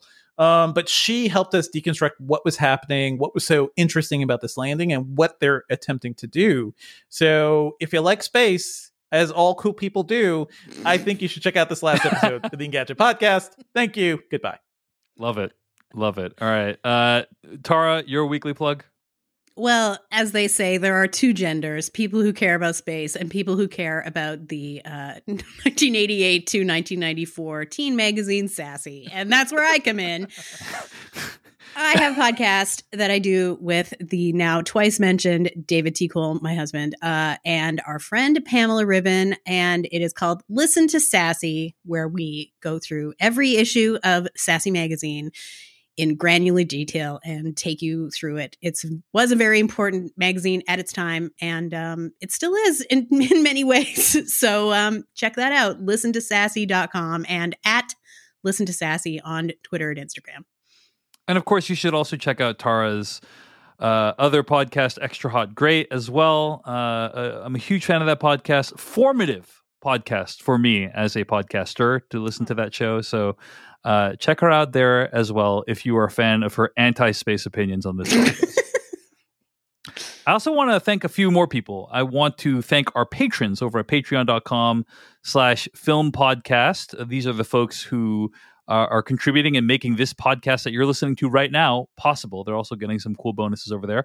We also occasionally get some people who donated to the podcast over at paypal.me slash filmcast. Uh, I want to thank our donors this week. Uh, Oliver Pa from Switzerland, as well as Claudia, who writes in the following.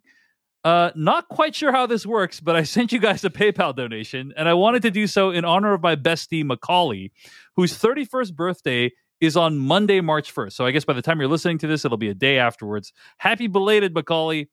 Happy he birthday. introduced me to you guys, which I'm very thankful for. I'm so looking forward to getting back to the theater with him, as I know he is too. Keep up the thoughtful takes Stay safe. Happy B Day, Mac. Not uh, and I yeah, and she puts a little heart emoji in here. So uh, that's, uh, That's- emoticon. Emoticon, I think, is technical the term is. Very sweet.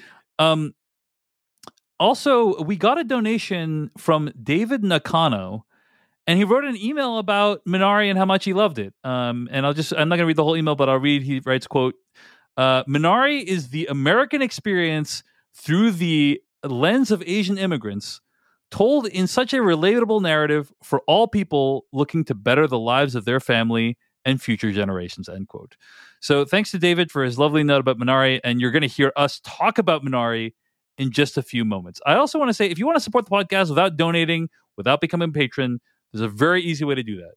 All you got to do is go to Apple Podcast and leave a star rating or a review. It takes less than 10 seconds Yep. and it really does help us out. So we Super really easy. appreciate that. If you want to support us for no money at all and you're enjoying like literally 5 No seconds effort. of your time, no So easy. virtually not no effort, but like basically no effort. You know, like virtually no Yeah, effort yeah. it's so little effort that it's like not even worth mentioning how much effort it is you know um but yes if, if you want to support us by leaving a review for us or a star rating at apple Podcasts, it would really mean a lot thanks so much to everyone who's donated thanks to all of our patrons thanks to all the people who have left reviews this week Hey, folks, I want to jump in here and tell you about our sponsor, Theragun. You know I'm falling apart. I've been very clear about this. My body is falling apart, which is why I am so glad I have a Theragun. My wife and I are absolutely in love with our Theragun. I have major shoulder and neck pain. My wife has back pain. We use the Theragun liberally. We make it into a nightly routine. She's like, Hey, do you want me to Theragun your back? And I say, Yes. Can I Theragun your back? Yes. Theragun is the handheld percussive therapy device that releases your deepest muscle tension using a scientifically calibrated combo of depth, speed, and power. And it's as quiet as an electric toothbrush. Now, let me break that down for you a bit. This thing is amazing. You may have seen, you may have experienced massaging implements in your time, things that are supposed to feel incredible. I guarantee you, you have never felt anything like the Gen 4 Theragun. It doesn't just feel good, it gets to the source of the pain by releasing your tension. This thing is incredible. You feel like you're using a piece of actual like NASA hardware. I mean, it is unbelievable. The build quality, the it, they have this this percussive therapy which goes 60% deeper than vibration alone. Now, whether you want to treat your muscle tension from working out or, for, or from an injury or just stress like I do, my, I hurt myself by sitting. It's ridiculous. There is no substitute for Theragun Gen 4. I'm telling you from personal experience, this thing works wonders. It has an OLED screen and a design that make you feel like you're holding something from the future. I'm telling you, it's like NASA technology. It's like alien space technology. Just go to their site and check it out. And the Theragun app learns from your behaviors and suggests guided routines.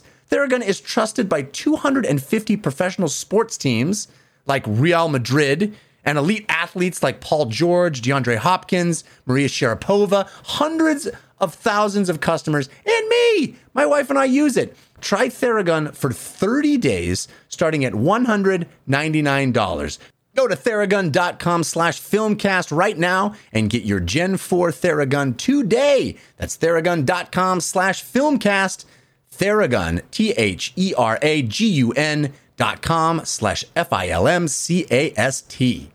Let's get to our review of Minari. David, look! They're wheels! Wheels? 여기 대체 어디야? 집이지? 우리 새로 시작한다고 그랬잖아. 이게 그거야. 아빠는 빅 가든 하나 만들 거야. What a wonderful day to be in the house of the Lord. If you're here with us for the first time, please stand. What a beautiful family. Glad you're here. How's your daddy like that new farm? He growing things good, doing things right? Yes. 미국 애들은 할머니랑 같이 방 쓰는 거 싫어한다던데. But I don't like Grandma. 걔는 안 그래요. 한국애니까. Grandma smells like Korea. 야, 뭐라고? 그랜마 스멜? That was from the trailer for Minari, the new film by director Lee Isaac Chung. I'm going to read the plot summary for Minari from IMDb. Quote, a Korean family starts a farm in 1980s Arkansas, end quote. Joining us today for our review of Minari, she is the TV critic at The Hollywood Reporter. She also wrote the essay that can be found in every Criterion edition of the Best Picture award winning film Parasite. Inkoo Kang, welcome back to the Slash Filmcast. Inkoo, how's it going today? Hi, I'm really happy to be the representative for apparently all things Korean content. That's content with a K. Well, I'm doing really good. We're honored that you would choose us to be that representative. And uh, yeah, it, it, I, I was so uh, impressed and amazed that you got the opportunity to uh, write uh, the essay for the Criterion Collection edition of Parasite. Like, you know, there's very few people I have actually interact. I know people like via Twitter, but there's peop very few people I've actually interacted with that have written one of those things. How do you approach something like that when you get that assignment? You know, like uh, how do you even start writing an essay about Parasite that you know is going to be in be this etched, uh, yeah, for time in the i- for- Criterion for, time in the. Criterion Annals of History? Yeah. Um, I think I was actually very lucky in that I didn't fully know what a big deal it was. Hearing you guys talk about it in this like referential way, like I want to go back now and like reread the essay to make sure it holds up.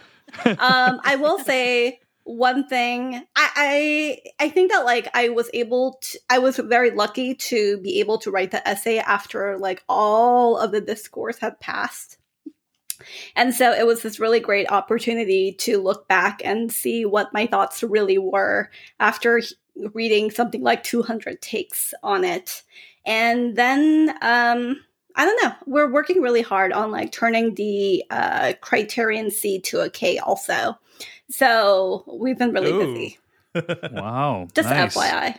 All right. Well, good luck on that. And also, I think this essay is available online, right? Uh, Yes. Notes from the Underground. So we'll link to that in the show notes. But check out Inkoo's essay. And obviously, she's doing great work over at the Hollywood Reporter as well.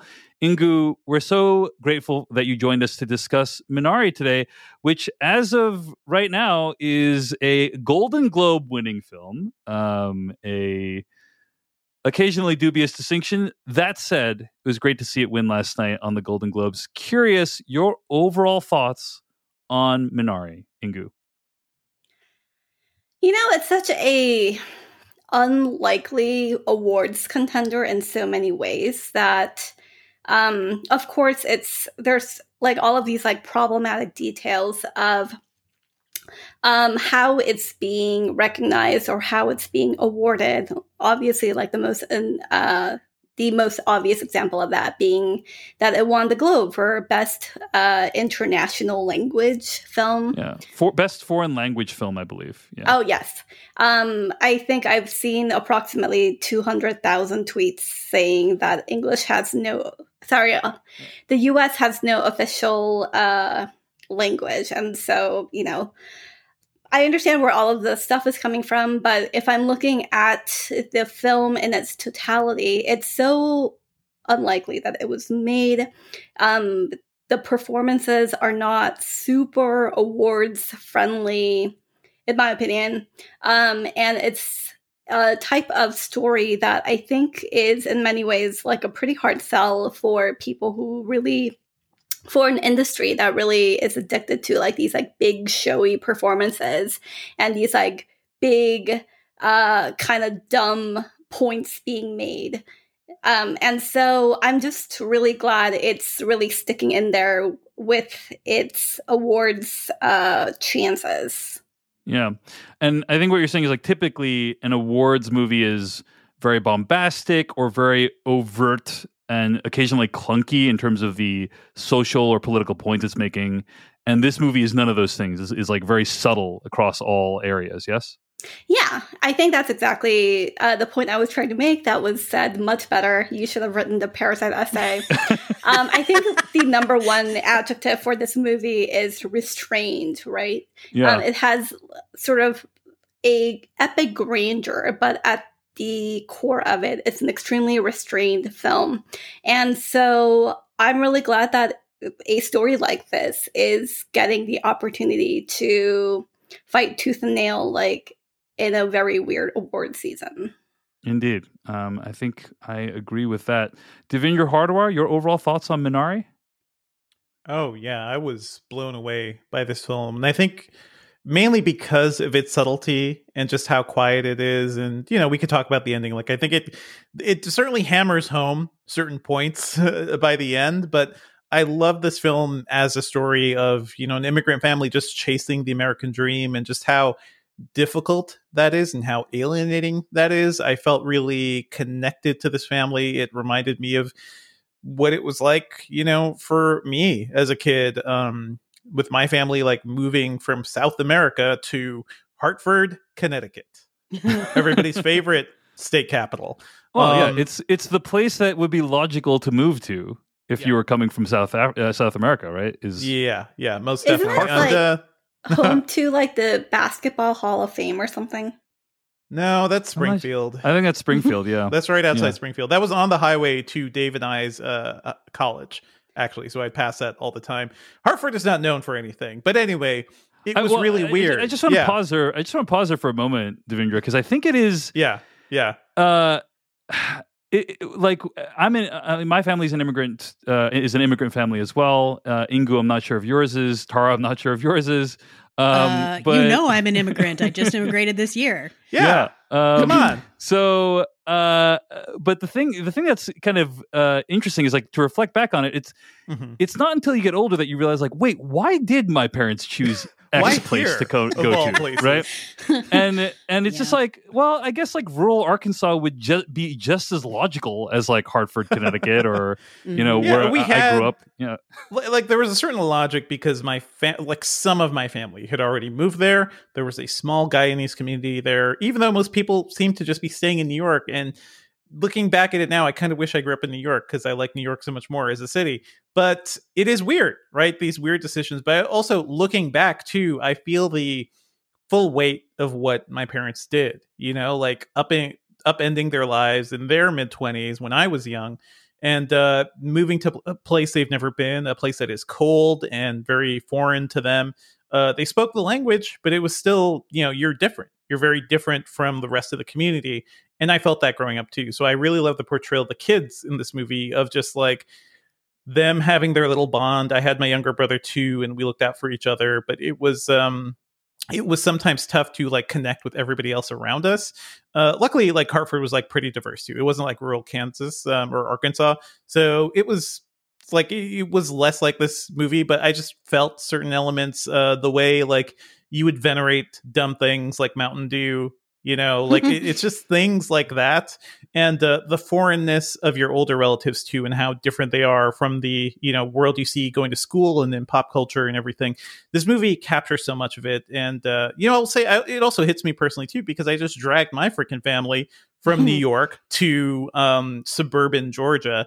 And just the constant feeling throughout all that is like is this is this the right decision? Are we doing this You- right? Like, is this you the best you thing for are my family Steven right now? Yeun from this Yeah. movie, basically. Most definitely You- chasing you my are- dream of You blogging remotely. Yeah, um, The Well, all um, American dream of blogging remotely. blogging remember- remotely, but being able to buy a home because I'm blogging remotely, right? So there, there you go. That, that worked out. I, I got that. I got that completely. But I'm still feeling that. Like I don't know if this was the right decision yet. Uh, we're digging it. My wife is a New Yorker though, and I don't know. Like she is very much like the um the wife in this film who is more of a city person. And she's like, what? Why are we here? Where everything is just kind of backwards and slower. So yeah, I felt a lot of this movie, and I loved it totally. Ingrid, I think- it's not like yeah. Go ahead. Go ahead. one thing that really well first of all i remember when i turned 27 i was thinking uh, about how my mom was 27 when she Yes. moved to the us and the idea of moving to a completely new place where i didn't speak the language and Mhm. it was quite possible that people would be hostile toward me um, i just remember like what a mind-boggling choice that was. Um, but also my family moved i think in this like very similar if slightly later migration of koreans to california. Um, like that was basically my family's story right? Like we moved in the 80s from california to sorry from korea to california uh, which is where i grew up. And the I, and i think one thing i really treasure about this movie is that this uh, father has an idea of what the immigrant path is supposed to be and he decides you know what? Like i know what the map is supposed to be. I know that like i'm supposed to work at like the chicken sexing Mhm. uh, factory for like the rest of my life and hate my life but it'll all be worth it for the sacrifices i made for my kids. That's a story for so many people. And I think what is sort of deeply romantic about Steven Yeun's character is that he knows what the map is and he says, I'm not going to do this. And so there's two giant leaps in that choice in ending up on that farm in Arkansas. And I think that's part of what I, as an Asian American viewer, find so it's a like specifically Asian American uh dream i guess um in that like it's so different from what everyone else is doing and i think that idiosyncrasy or maybe like romantic individualism like i think that's what's really beautiful about this movie Yeah, I just want to unpack that a little bit, Inkoo. I think uh, if I'm hearing you correctly, and, and I think I agree with this, is that um, Steven Yeun's dream in this film is not the same as most Asian Americans that come to America, right? Like that immigrate to America. It, most Asian Americans that come to America, um, they either uh, start a business in a city, you know, like a laundromat or a restaurant. Like my parents started a restaurant um, or uh, if they are professionally skilled, like they are aiming for middle management at a tech company, right? Like that's kind of the the two paths, right? And Steven Yeun, so coming to America is already one big leap. The second leap that you're saying the character in this film makes is um, he's like bucking the trend of all the other Asian Americans, and he's like, I, I want to own a farm with huge tracts of land, to quote Monty Python, and uh, and it's that that kind of distinguishes him even from like the the conventional Asian American narrative. Yes. Yeah, and I think there's even like a scene that alludes to this where uh, Monica, his wife, goes to the chicken sexing factory in Arkansas because they still have to make a living, uh, based on sort of, I guess, like the poultry skill that they have or that they think The, they the can offer to poultry America. skill or poultry Wow. skill, Inkoo. Wow, Dave. and so Just end the show right here. We're done. She, she remembers being surprised that there were even other Korean Americans there. And I think the woman next to her says something along the lines of, like, we all ended up here for a reason. And it's like a very um, evocative, like, like beautifully vague line because you don't know exactly what she feels, but you sort of get the sense that, like, a lot of the Korean Americans there have been sort of ostracized or have been alienated in some way by other Korean Americans, which is, you know, also inevitably a community dynamic. Mm. And I think the fact that we don't really generally get stories like that make Minari even more special. Tara Ariano, I am curious what you thought about Minari. Um, I agree with Inkoo that it is not a typical uh, awards play because the performances in it are so interior, and that was certainly what struck me, and especially with these the central couple, Jacob and Monica, that they are so buttoned down. I mean, they're just they're just white knuckling it through their lives, and that's why when they fight it's like this is the this is their only chance to actually express themselves in any way and that's those those scenes are so scary and seeing them sort of through the children's perspective were those scenes were so effective for me. Uh and i, I think the one where they the kids go into their back room and they make paper airplanes with don't fight written on them and they think this is going to diffuse this big blowout and then it's even like too big for the, the for the airplanes to diffuse um yeah i thought you know when the announcement was here's how we're going to solve the problem grandma's coming is like oh no i don't know if this is going to work.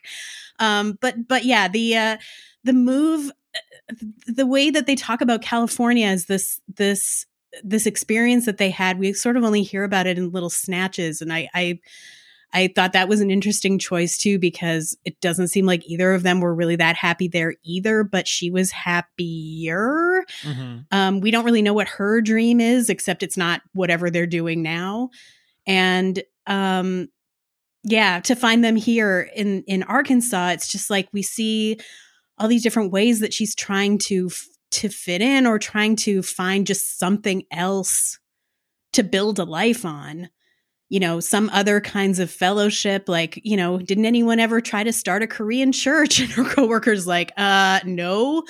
And you know when they try to go to the church they do go to it's like that sort of curdles too. It's just like the the the pain of monica was was what i sort of thought was really effectively rendered in this movie. So i Mm, mean i'm sure yeah. we'll get into more of the plot stuff later but yeah the the interiority of the these these two um very struggling people is, is well was well rendered i thought Yeah.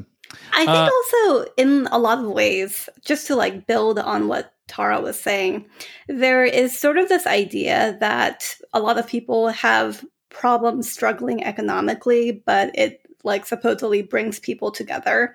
And I think something that I found really resonant about this is just all of the ways that stress about money can really fracture families, which I don't think is like a thing that we see very often, even though it feels so very commonsensical. Mm-hmm. Yeah. And Yeah. I read one like quasi critique of the movie about like the characters all feeling like archetypes, but I feel like Lee Isaac Chung uh, captured like particular family dynamics in this like really precise way.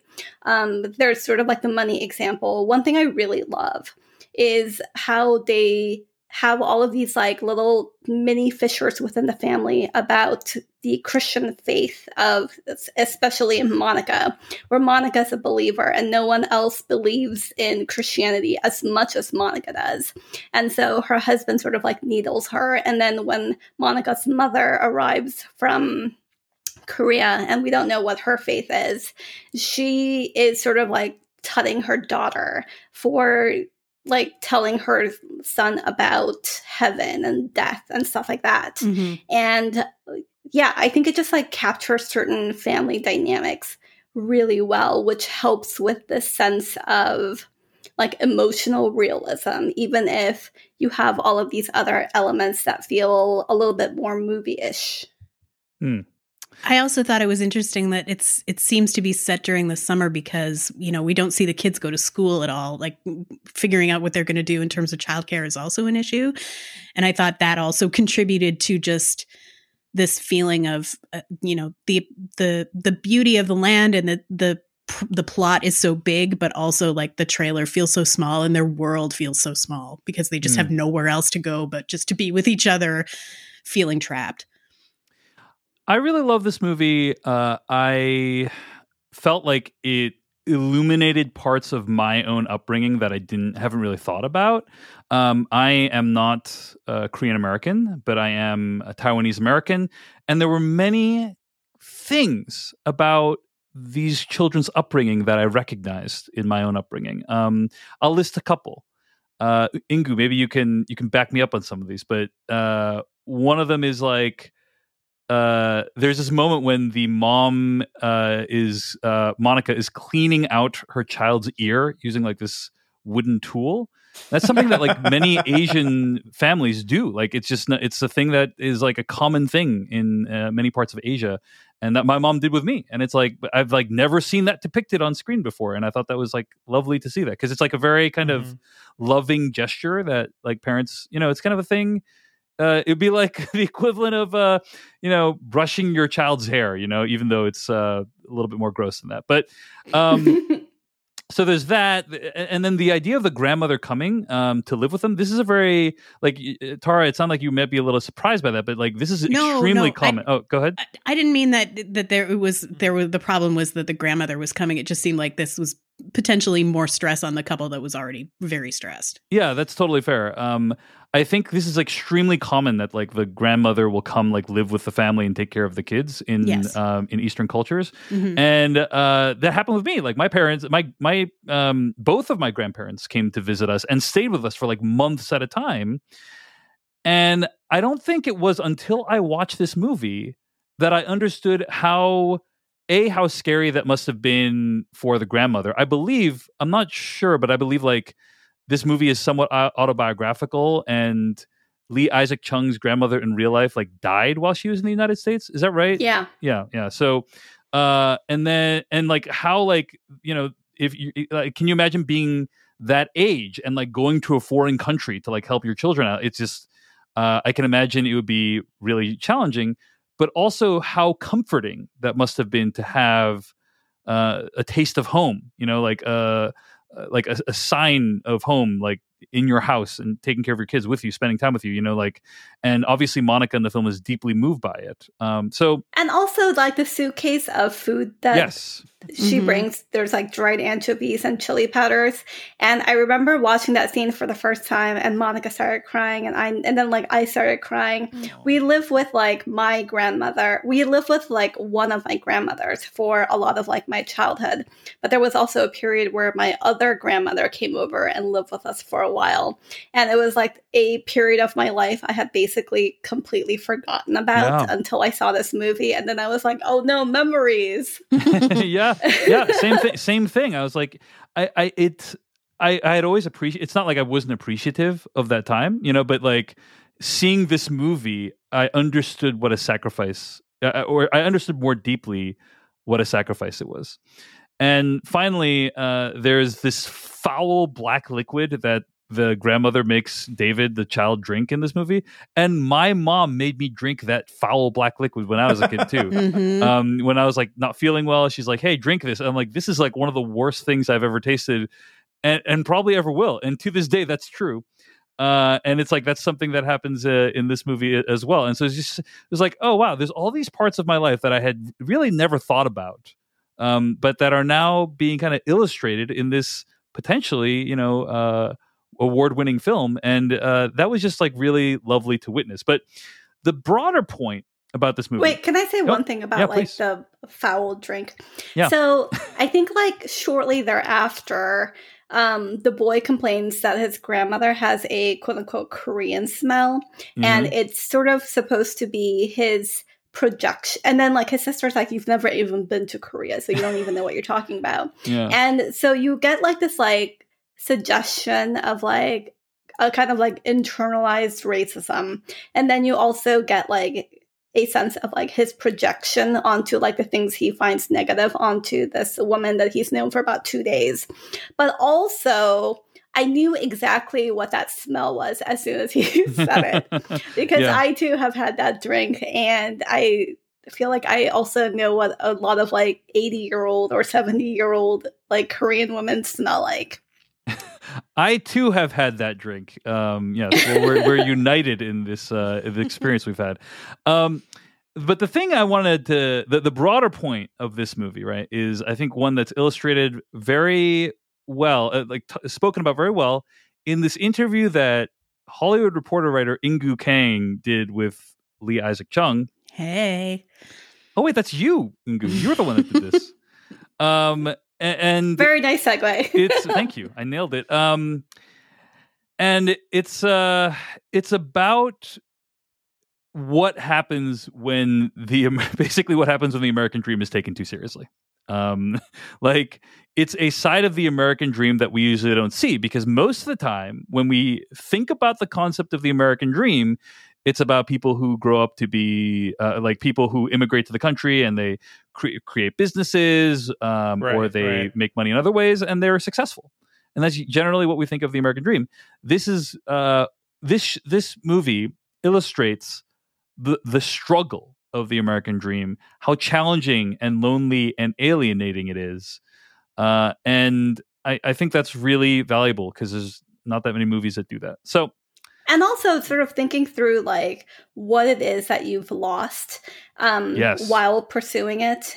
Um what a movie that i thought about so much while watching minari was actually the farewell which also centers on a grandmother grandchild relationship. But so much of that movie is about the like almost insurmountable loss of family uh, that immigration demands basically and I think what's really, and, and I think that like knowing the Academy's taste for direct like Green Book or something, where like a lot of like the race based lessons are supposed to be very pat and supposed to be sort of like, um, like the anti-racism was in you all along basically right and this are supposed to like reflect American like hegemonic ideas about like assimilation. I think that's another reason why I'm very surprised that this movie is doing so well because it's a movie that sort of really asks and like really forces the like viewer to ask themselves like is immigration really worth it for this family like should they even have come here in the first place Yeah. or was like their whole concept of like if we move to America and then if we move to Arkansas like things will get better like is that like hope or is that delusion yeah there, yeah, there's yeah. a lot of delusion in this movie. I'll say, like, I, I think the overall dream, right? Jacob's dream of having a farm in Arkansas, and he's like, yeah, there, there's some Koreans moving nearby. Like, this seems like a good business idea. And I'm just thinking, like, as somebody who you know covers a lot of up and coming businesses, I don't know about your market research here, buddy. I don't know about your like product market fit going into this endeavor. Um, there, there's a lot that seems questionable. I appreciate that this movie, nobody is perfect. You know, everybody's flawed in some way. In particular, Jacob is just like he is so driven to do this. You know, he has Mhm. his family in a house with wheels. Um, brought it brought to mind like the Nomadland stuff uh, that we were talking about too. Just like the the uh, they, they it felt like they weren't living in a real home or house. I guess and that was first impression. But also, he has a very very sick child, and we haven't talked about that. And the the idea of being a parent, right? And it, it is constant anxiety. It is constantly like worrying about like, oh my god, what will hurt or kill my child. Um, to be to have a child with heart issues and to be an hour away from a hospital Yeah. is insane to me. Absolutely insane. And um, but like it's not a kind of goes decision you it. could imagine making yourself. No, not at all. Like, yeah, Yeah. yeah, you really have to be driven for this dream to do it. And I think at, there are certain times where it seems like this dream is destroying the family. You know, like this dream isn't necessarily the best thing for them. It is his dream, and he kind of wants to make it happen. But I don't know if it's the best thing for everybody. That ambiguity is there in the movie, and there's also like you know the moment where like you know um, child abuse is a thing that could happen within this movie and i do feel like a lot of immigrant narratives don't quite don't quite always confront that you know i remember Hmm. that being the uh the complaint uh against the fresh off the boat tv series where um yeah that Co- character well, corporal Huang was punishment. like- yeah, Yeah. corporal punishment is a thing in many It's uh, a thing. immigrant families. So, yeah. it's a it's Um, very and much a thing i was also that kid who got the smallest you know brand the, So it's like the the- smallest stick. Yeah. yeah the way that works is perfect Yeah. So Lee Lee Isaac Chung in this interview that I referred to, by the way, the quote that I thought uh, was really resonated was quote, I didn't want to just criticize the American dream or just say that's false.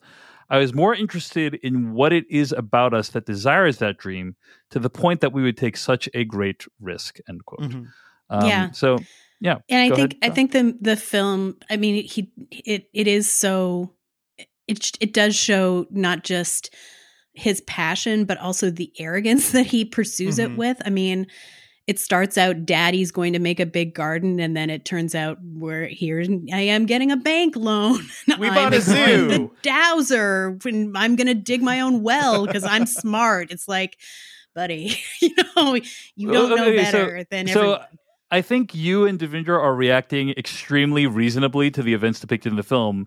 But then the thing is, you know, uh, no, I feel like it's a miracle that any immigrant business survives. You No, know, like everything's a when my when my Yeah, yeah. parent, when my dad started a restaurant, um, he didn't do any market sizing. He doesn't even understand what the concept is. You know, like but he it was Yeah. it was it and- was not in the middle of nowhere Dave.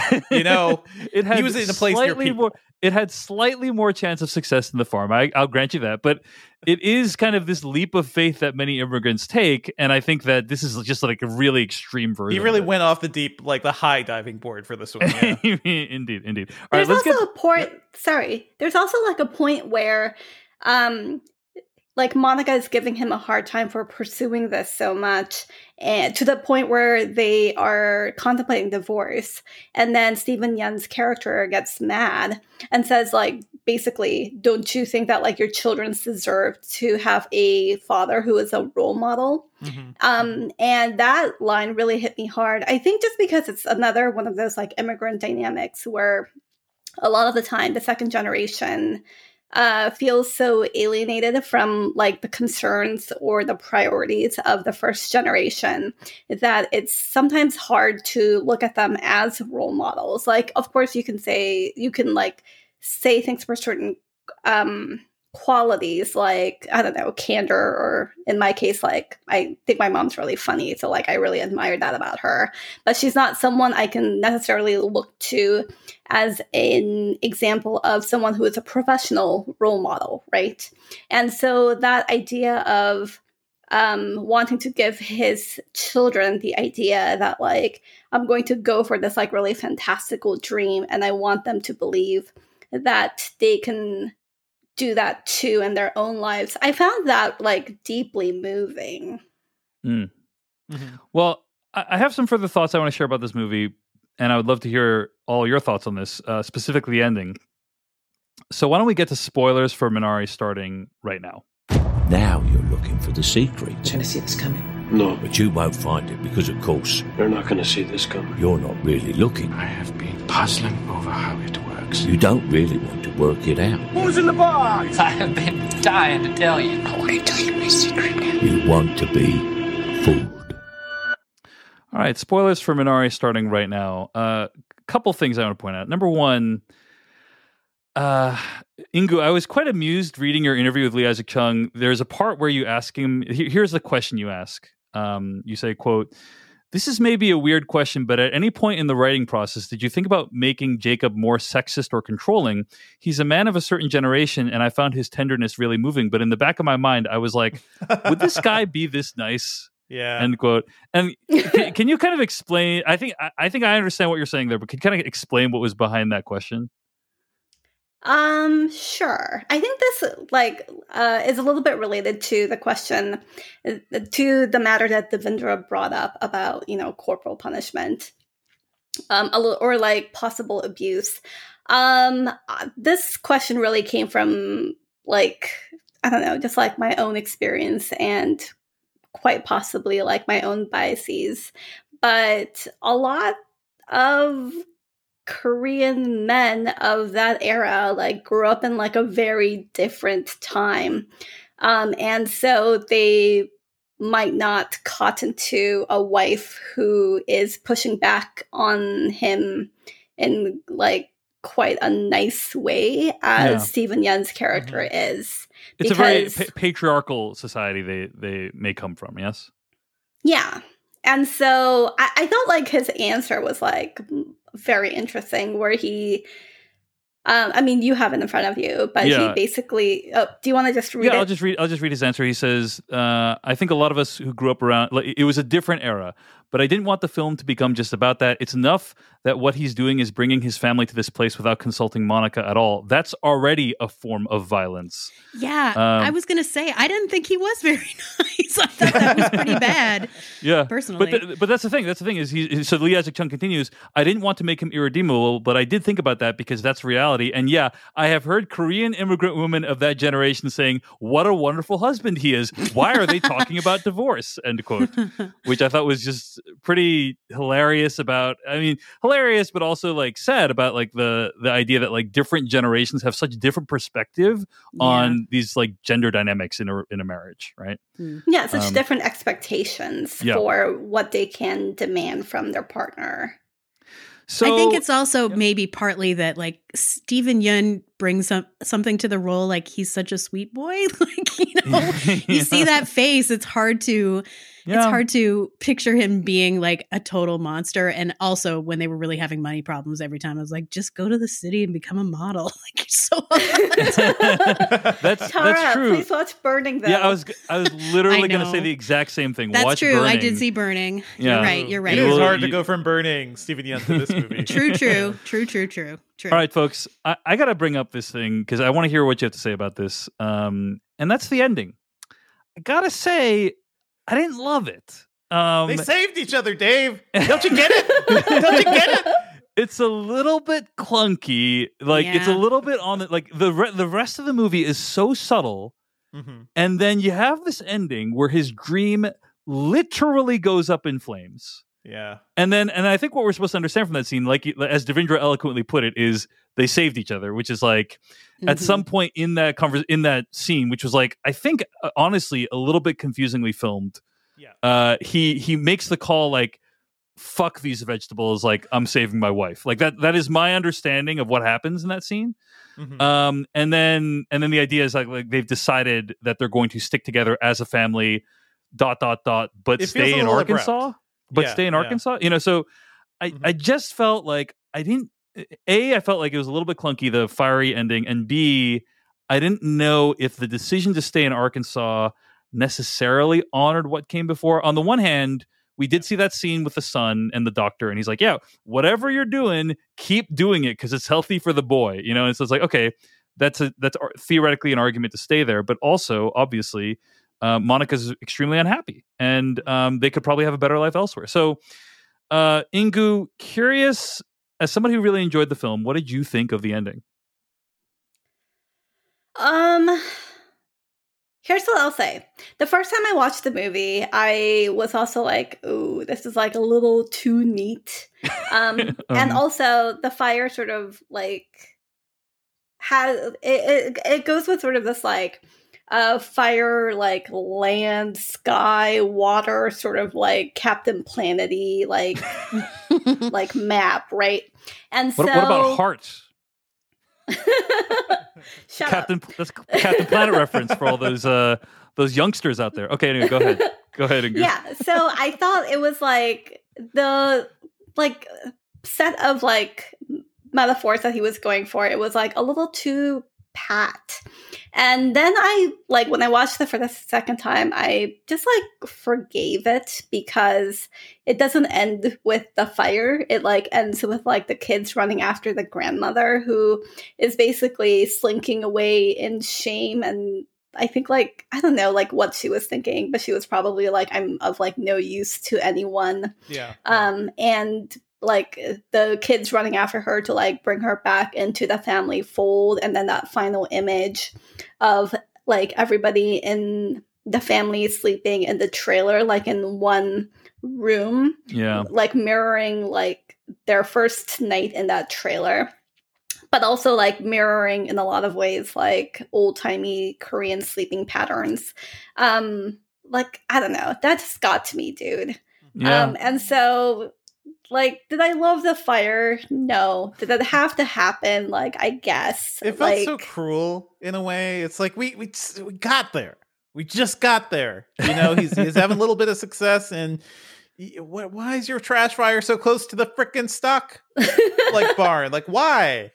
Well, I think I think the idea of like, as you put it, Ingure, it's a- all all plot lines converge on fire, which is to say, yeah. uh, you know, Steven Yeun's character like saves Monica, and it's like, oh, he's given up his dream for his wife, and then um, David, the kid, runs after grandma, the woman he basically tormented the entire movie, but now they've reconciled because like he recognizes her importance, and, and it's just like. Yeah, it feels a little bit too pat to me. Um, Mhm, but mhm. I, I will say, uh, I agree with you also, Inkoo, in that that image of them sleeping on the floor together, it, it is, it is a really powerful image. You know, it is kind of like um, this family is going to stick together regardless of what has happened, and and that is ultimately like the powerful idea. I just don't necessarily like love the path that we took to get there. It, I mean, it Um, works. I think it works. It worked for me. It just felt abrupt. I feel like one more one more scene, one more look between Jacob and Monica, something like give me something in terms of how they're processing everything that happened. Yeah, I feel like yeah. I, I just needed a little more. But I agree. I, I I'm fine with this. Yeah. Tara, curious your thoughts on the ending of this film? Uh, I also felt like it was too much, and I would also add in terms of burning the trash.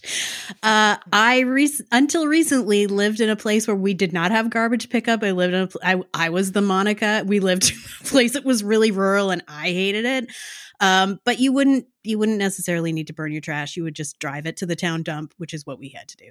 Obviously, their grandmother would not know that. And but again, like why I agree. Why is the can so close? It just it just seemed like we I didn't know how we got there. And You got all know, the space, man. So much space. what are you I don't- doing? Like, why are you doing any of these things? Like when someone says, just watch TV and relax, just watch TV and relax. You don't have to tell me twice. That's all I want to do now. I'm not an old woman who's had a stroke. I do have. I, I will say I know many. You know, I don't know if this is like limited to Asian Americans, but I do know many Asian Americans who are very bad at following that Yeah. instruction of like, don't tell hey, an immigrant not to do anything. Right, That's you're the worst not, thing you could say. You're not in a physically good state. Please relax and don't do things. They have a lot of difficulty following exactly that. Um, so Yeah. that that part felt realistic to me. But yeah, the, I agree. It's like, why are they doing like? I didn't. I don't feel like that barrel was so close to the shed before. Anyway, so yeah but i mean yeah. in terms of like it, it just it did also underscore like the grandmother being you know the pivot point of all of it because she was she was the one who caused the fire but then she was also the one who you know brought us the minari which is the actual final scene of the movie Yep. Yes, which, yep, which yes. is you know jacob and david picking it at the end and that is also again not a subtle metaphor but maybe a, a, a more lovely one of like look at this beautiful minari it it it just makes everyone happy and it grows where it's planted get it yes but i but i like it Are, uh, wait, Tara, are you saying that the Minari is a metaphor for the family and possibly immigrants as a whole? Perhaps Oh wow! All right, all right. Thinking about that, gonna gonna put that in my pipe and smoke it. Um, so i yeah, wasn't I- saying that you guys didn't get there i'm just saying no, I know, I know. I, I, but I, I, it's not, it's not subtle. I think, I think the ending is not subtle, but uh, yeah, it, it is to me beautiful the idea of like okay so uh, Inkoo i'm not sure how much you know about minari i know nothing so like please feel free to correct me if i'm wrong about any of this because i don't i barely know what i'm talking about on a good day um and so today maybe it's even worse but like my my sense is like the minari is a resilient plant that can like obviously grow where other plants cannot um, and that it is uh, it, it, persists and that it can enrich the lives of us all. Uh, and that's kind of what that ending scene is trying it is to say. the immigrants we get the job done line. Yeah, I guess of uh, of foreign plants. Yeah, I absolutely cannot answer this question because the only thing I know like Minari of is basically as like an edible plant. But like obviously, like the metaphor like in the movie is like basically all I'm getting from it. I can't give you like extra cultural background. Have have you have you consumed Minari though? I'm sure I have like in my like time that I've been on this planet, but I think I have it, it this like terrible any, any memory. Uh, we probably all have. It's a, it's a, kind of parsley. Yeah, yeah. Yeah, yeah I think I, I, you might ha- like you and um Devindra might have this experience where mm-hmm. you know you've like eaten something like a million times but you don't actually know like what it's called oh, yeah. or like yeah, what it's made out of. It also does not exist of... anywhere else in America and you can't talk to anybody about it. yeah. yeah. So it's sort of like that for me, where I'm like, I know I've had it because my mom's told me that this is what it is, but like, did I retain any of that information? No. All right. All right. Um, well, uh, curious if uh, anyone else has any other uh, thoughts on the film or any reflections on the ending they want to share. Uh, otherwise, I think we can wrap it up. But uh, it's, uh, I mean, it's lovely. I will say this movie also reminded me a lot of Columbus, the movie by. And it's mm. not as like stylistic and direct. Like that movie is really interesting and trying to do very artsy things. But I do find them both really interesting as portrayals of you know people dealing with America in different ways. That one is not even about immigrants; it's just about John Cho, you know, dealing with the death of his father, I believe. But I think stylistically, both of those movies, both of these movies, also like looked at America in a way I found really compelling, really interesting. So that's a great movie. Nobody's talking about it. Check it out. You know, something else we haven't mentioned is Will Patton is in this movie. Yeah, uh-huh. he was great. Yeah, I, I guess uh, what a, what an interesting touch Will Patton was in this movie because I, I, I, guess I was a little bit. I, am gonna be honest. I was. I, I. I mean, I know, like, because I grew up in a religious background. I have. I have known people like Will Patton, like what you know that level of, mm-hmm. um, of uh, faith, I guess you could call it, or you know, like that that believes to the extent and with the idiosyncrasy that Will Patton does in this film. I guess I was kind of a, a little bit uh confused about what the movie is trying to say. Oh, I love I love that relation. character though. Yeah, yeah. Well, so so tell me like what do you mm-hmm. think mm-hmm. the movie is trying to say? Because I, I, was trying to be like, is the, I was tr- thinking to myself like, is the movie trying to say like that the only friends that this guy had Jacob has is like this like this guy who's regarded by everyone in the town as a weirdo, you know, like, and they're, they're kind of like they're kind of like outcasts together. You know, I, I was trying to like figure that. out, like, yeah, uh, I, I, feel um, like any story, especially about immigrants going to middle of nowhere America, it's like the threat of racism is everywhere, and especially like founded by like religious fundamentalists. But it is kind of a twist in that he he's a nice guy. He's he's a bit weird, but he's a nice guy, and the actual like uh proper church people are are the assholes in this situation. You know, I found that flip kind of interesting. I don't know if I thought they were assholes. I mean, I, I want to talk about that real quick as well. but um, the kids, yeah, well, they flipped him off in the van. Yeah, yeah, yeah. So all the church I mean, kids just flipped him off, a, and they were all like being subtly racist, like during whenever they actually went to the church. Like, is Am I speaking Korean? Yeah, stop me when I say something yep. in your language. Yeah, I, I mean, I when he showed up and he was selling his tractor, and and then he pulled out the Korean money that he still had from the war. I was like, oh no, I don't know where this is going. but yeah, going? he's yeah. he he's just so loving. I mean, I feel like the the backstory of this guy is probably very very sad i mean why is he selling his tractor like what happened to him but yeah, but yeah, you know yeah. it's not you, you know the instant he appeared in this movie too i'm like this guy has a story what is For this guy's story? I hope he sticks around for the rest of the movie because I want to see more from him. So uh, good, good on Will Patton. Like he really Yeah. sold this character too. I thought he was, it was a great performance, but yeah, I was, I, and I think you're right about the the church stuff. Uh, it's interesting. I was reading Jay Caspian Kang's profile of Steven Yeun in New York Times, which is really good, and he was saying how uh, when when he was young, his parents probably didn't even recognize like the microaggressions, right? Like, Oh yeah, yeah, when, yeah, when yeah. they're at when I they're still have church, to explain them to my parents. Like they don't get it. Yeah. when the when the characters in this movie are at the church, uh, people are saying, you know, doing weird things and being all weird and saying like, hey, you know, stop me when I say a, a word in your language and your face is flat and things like that.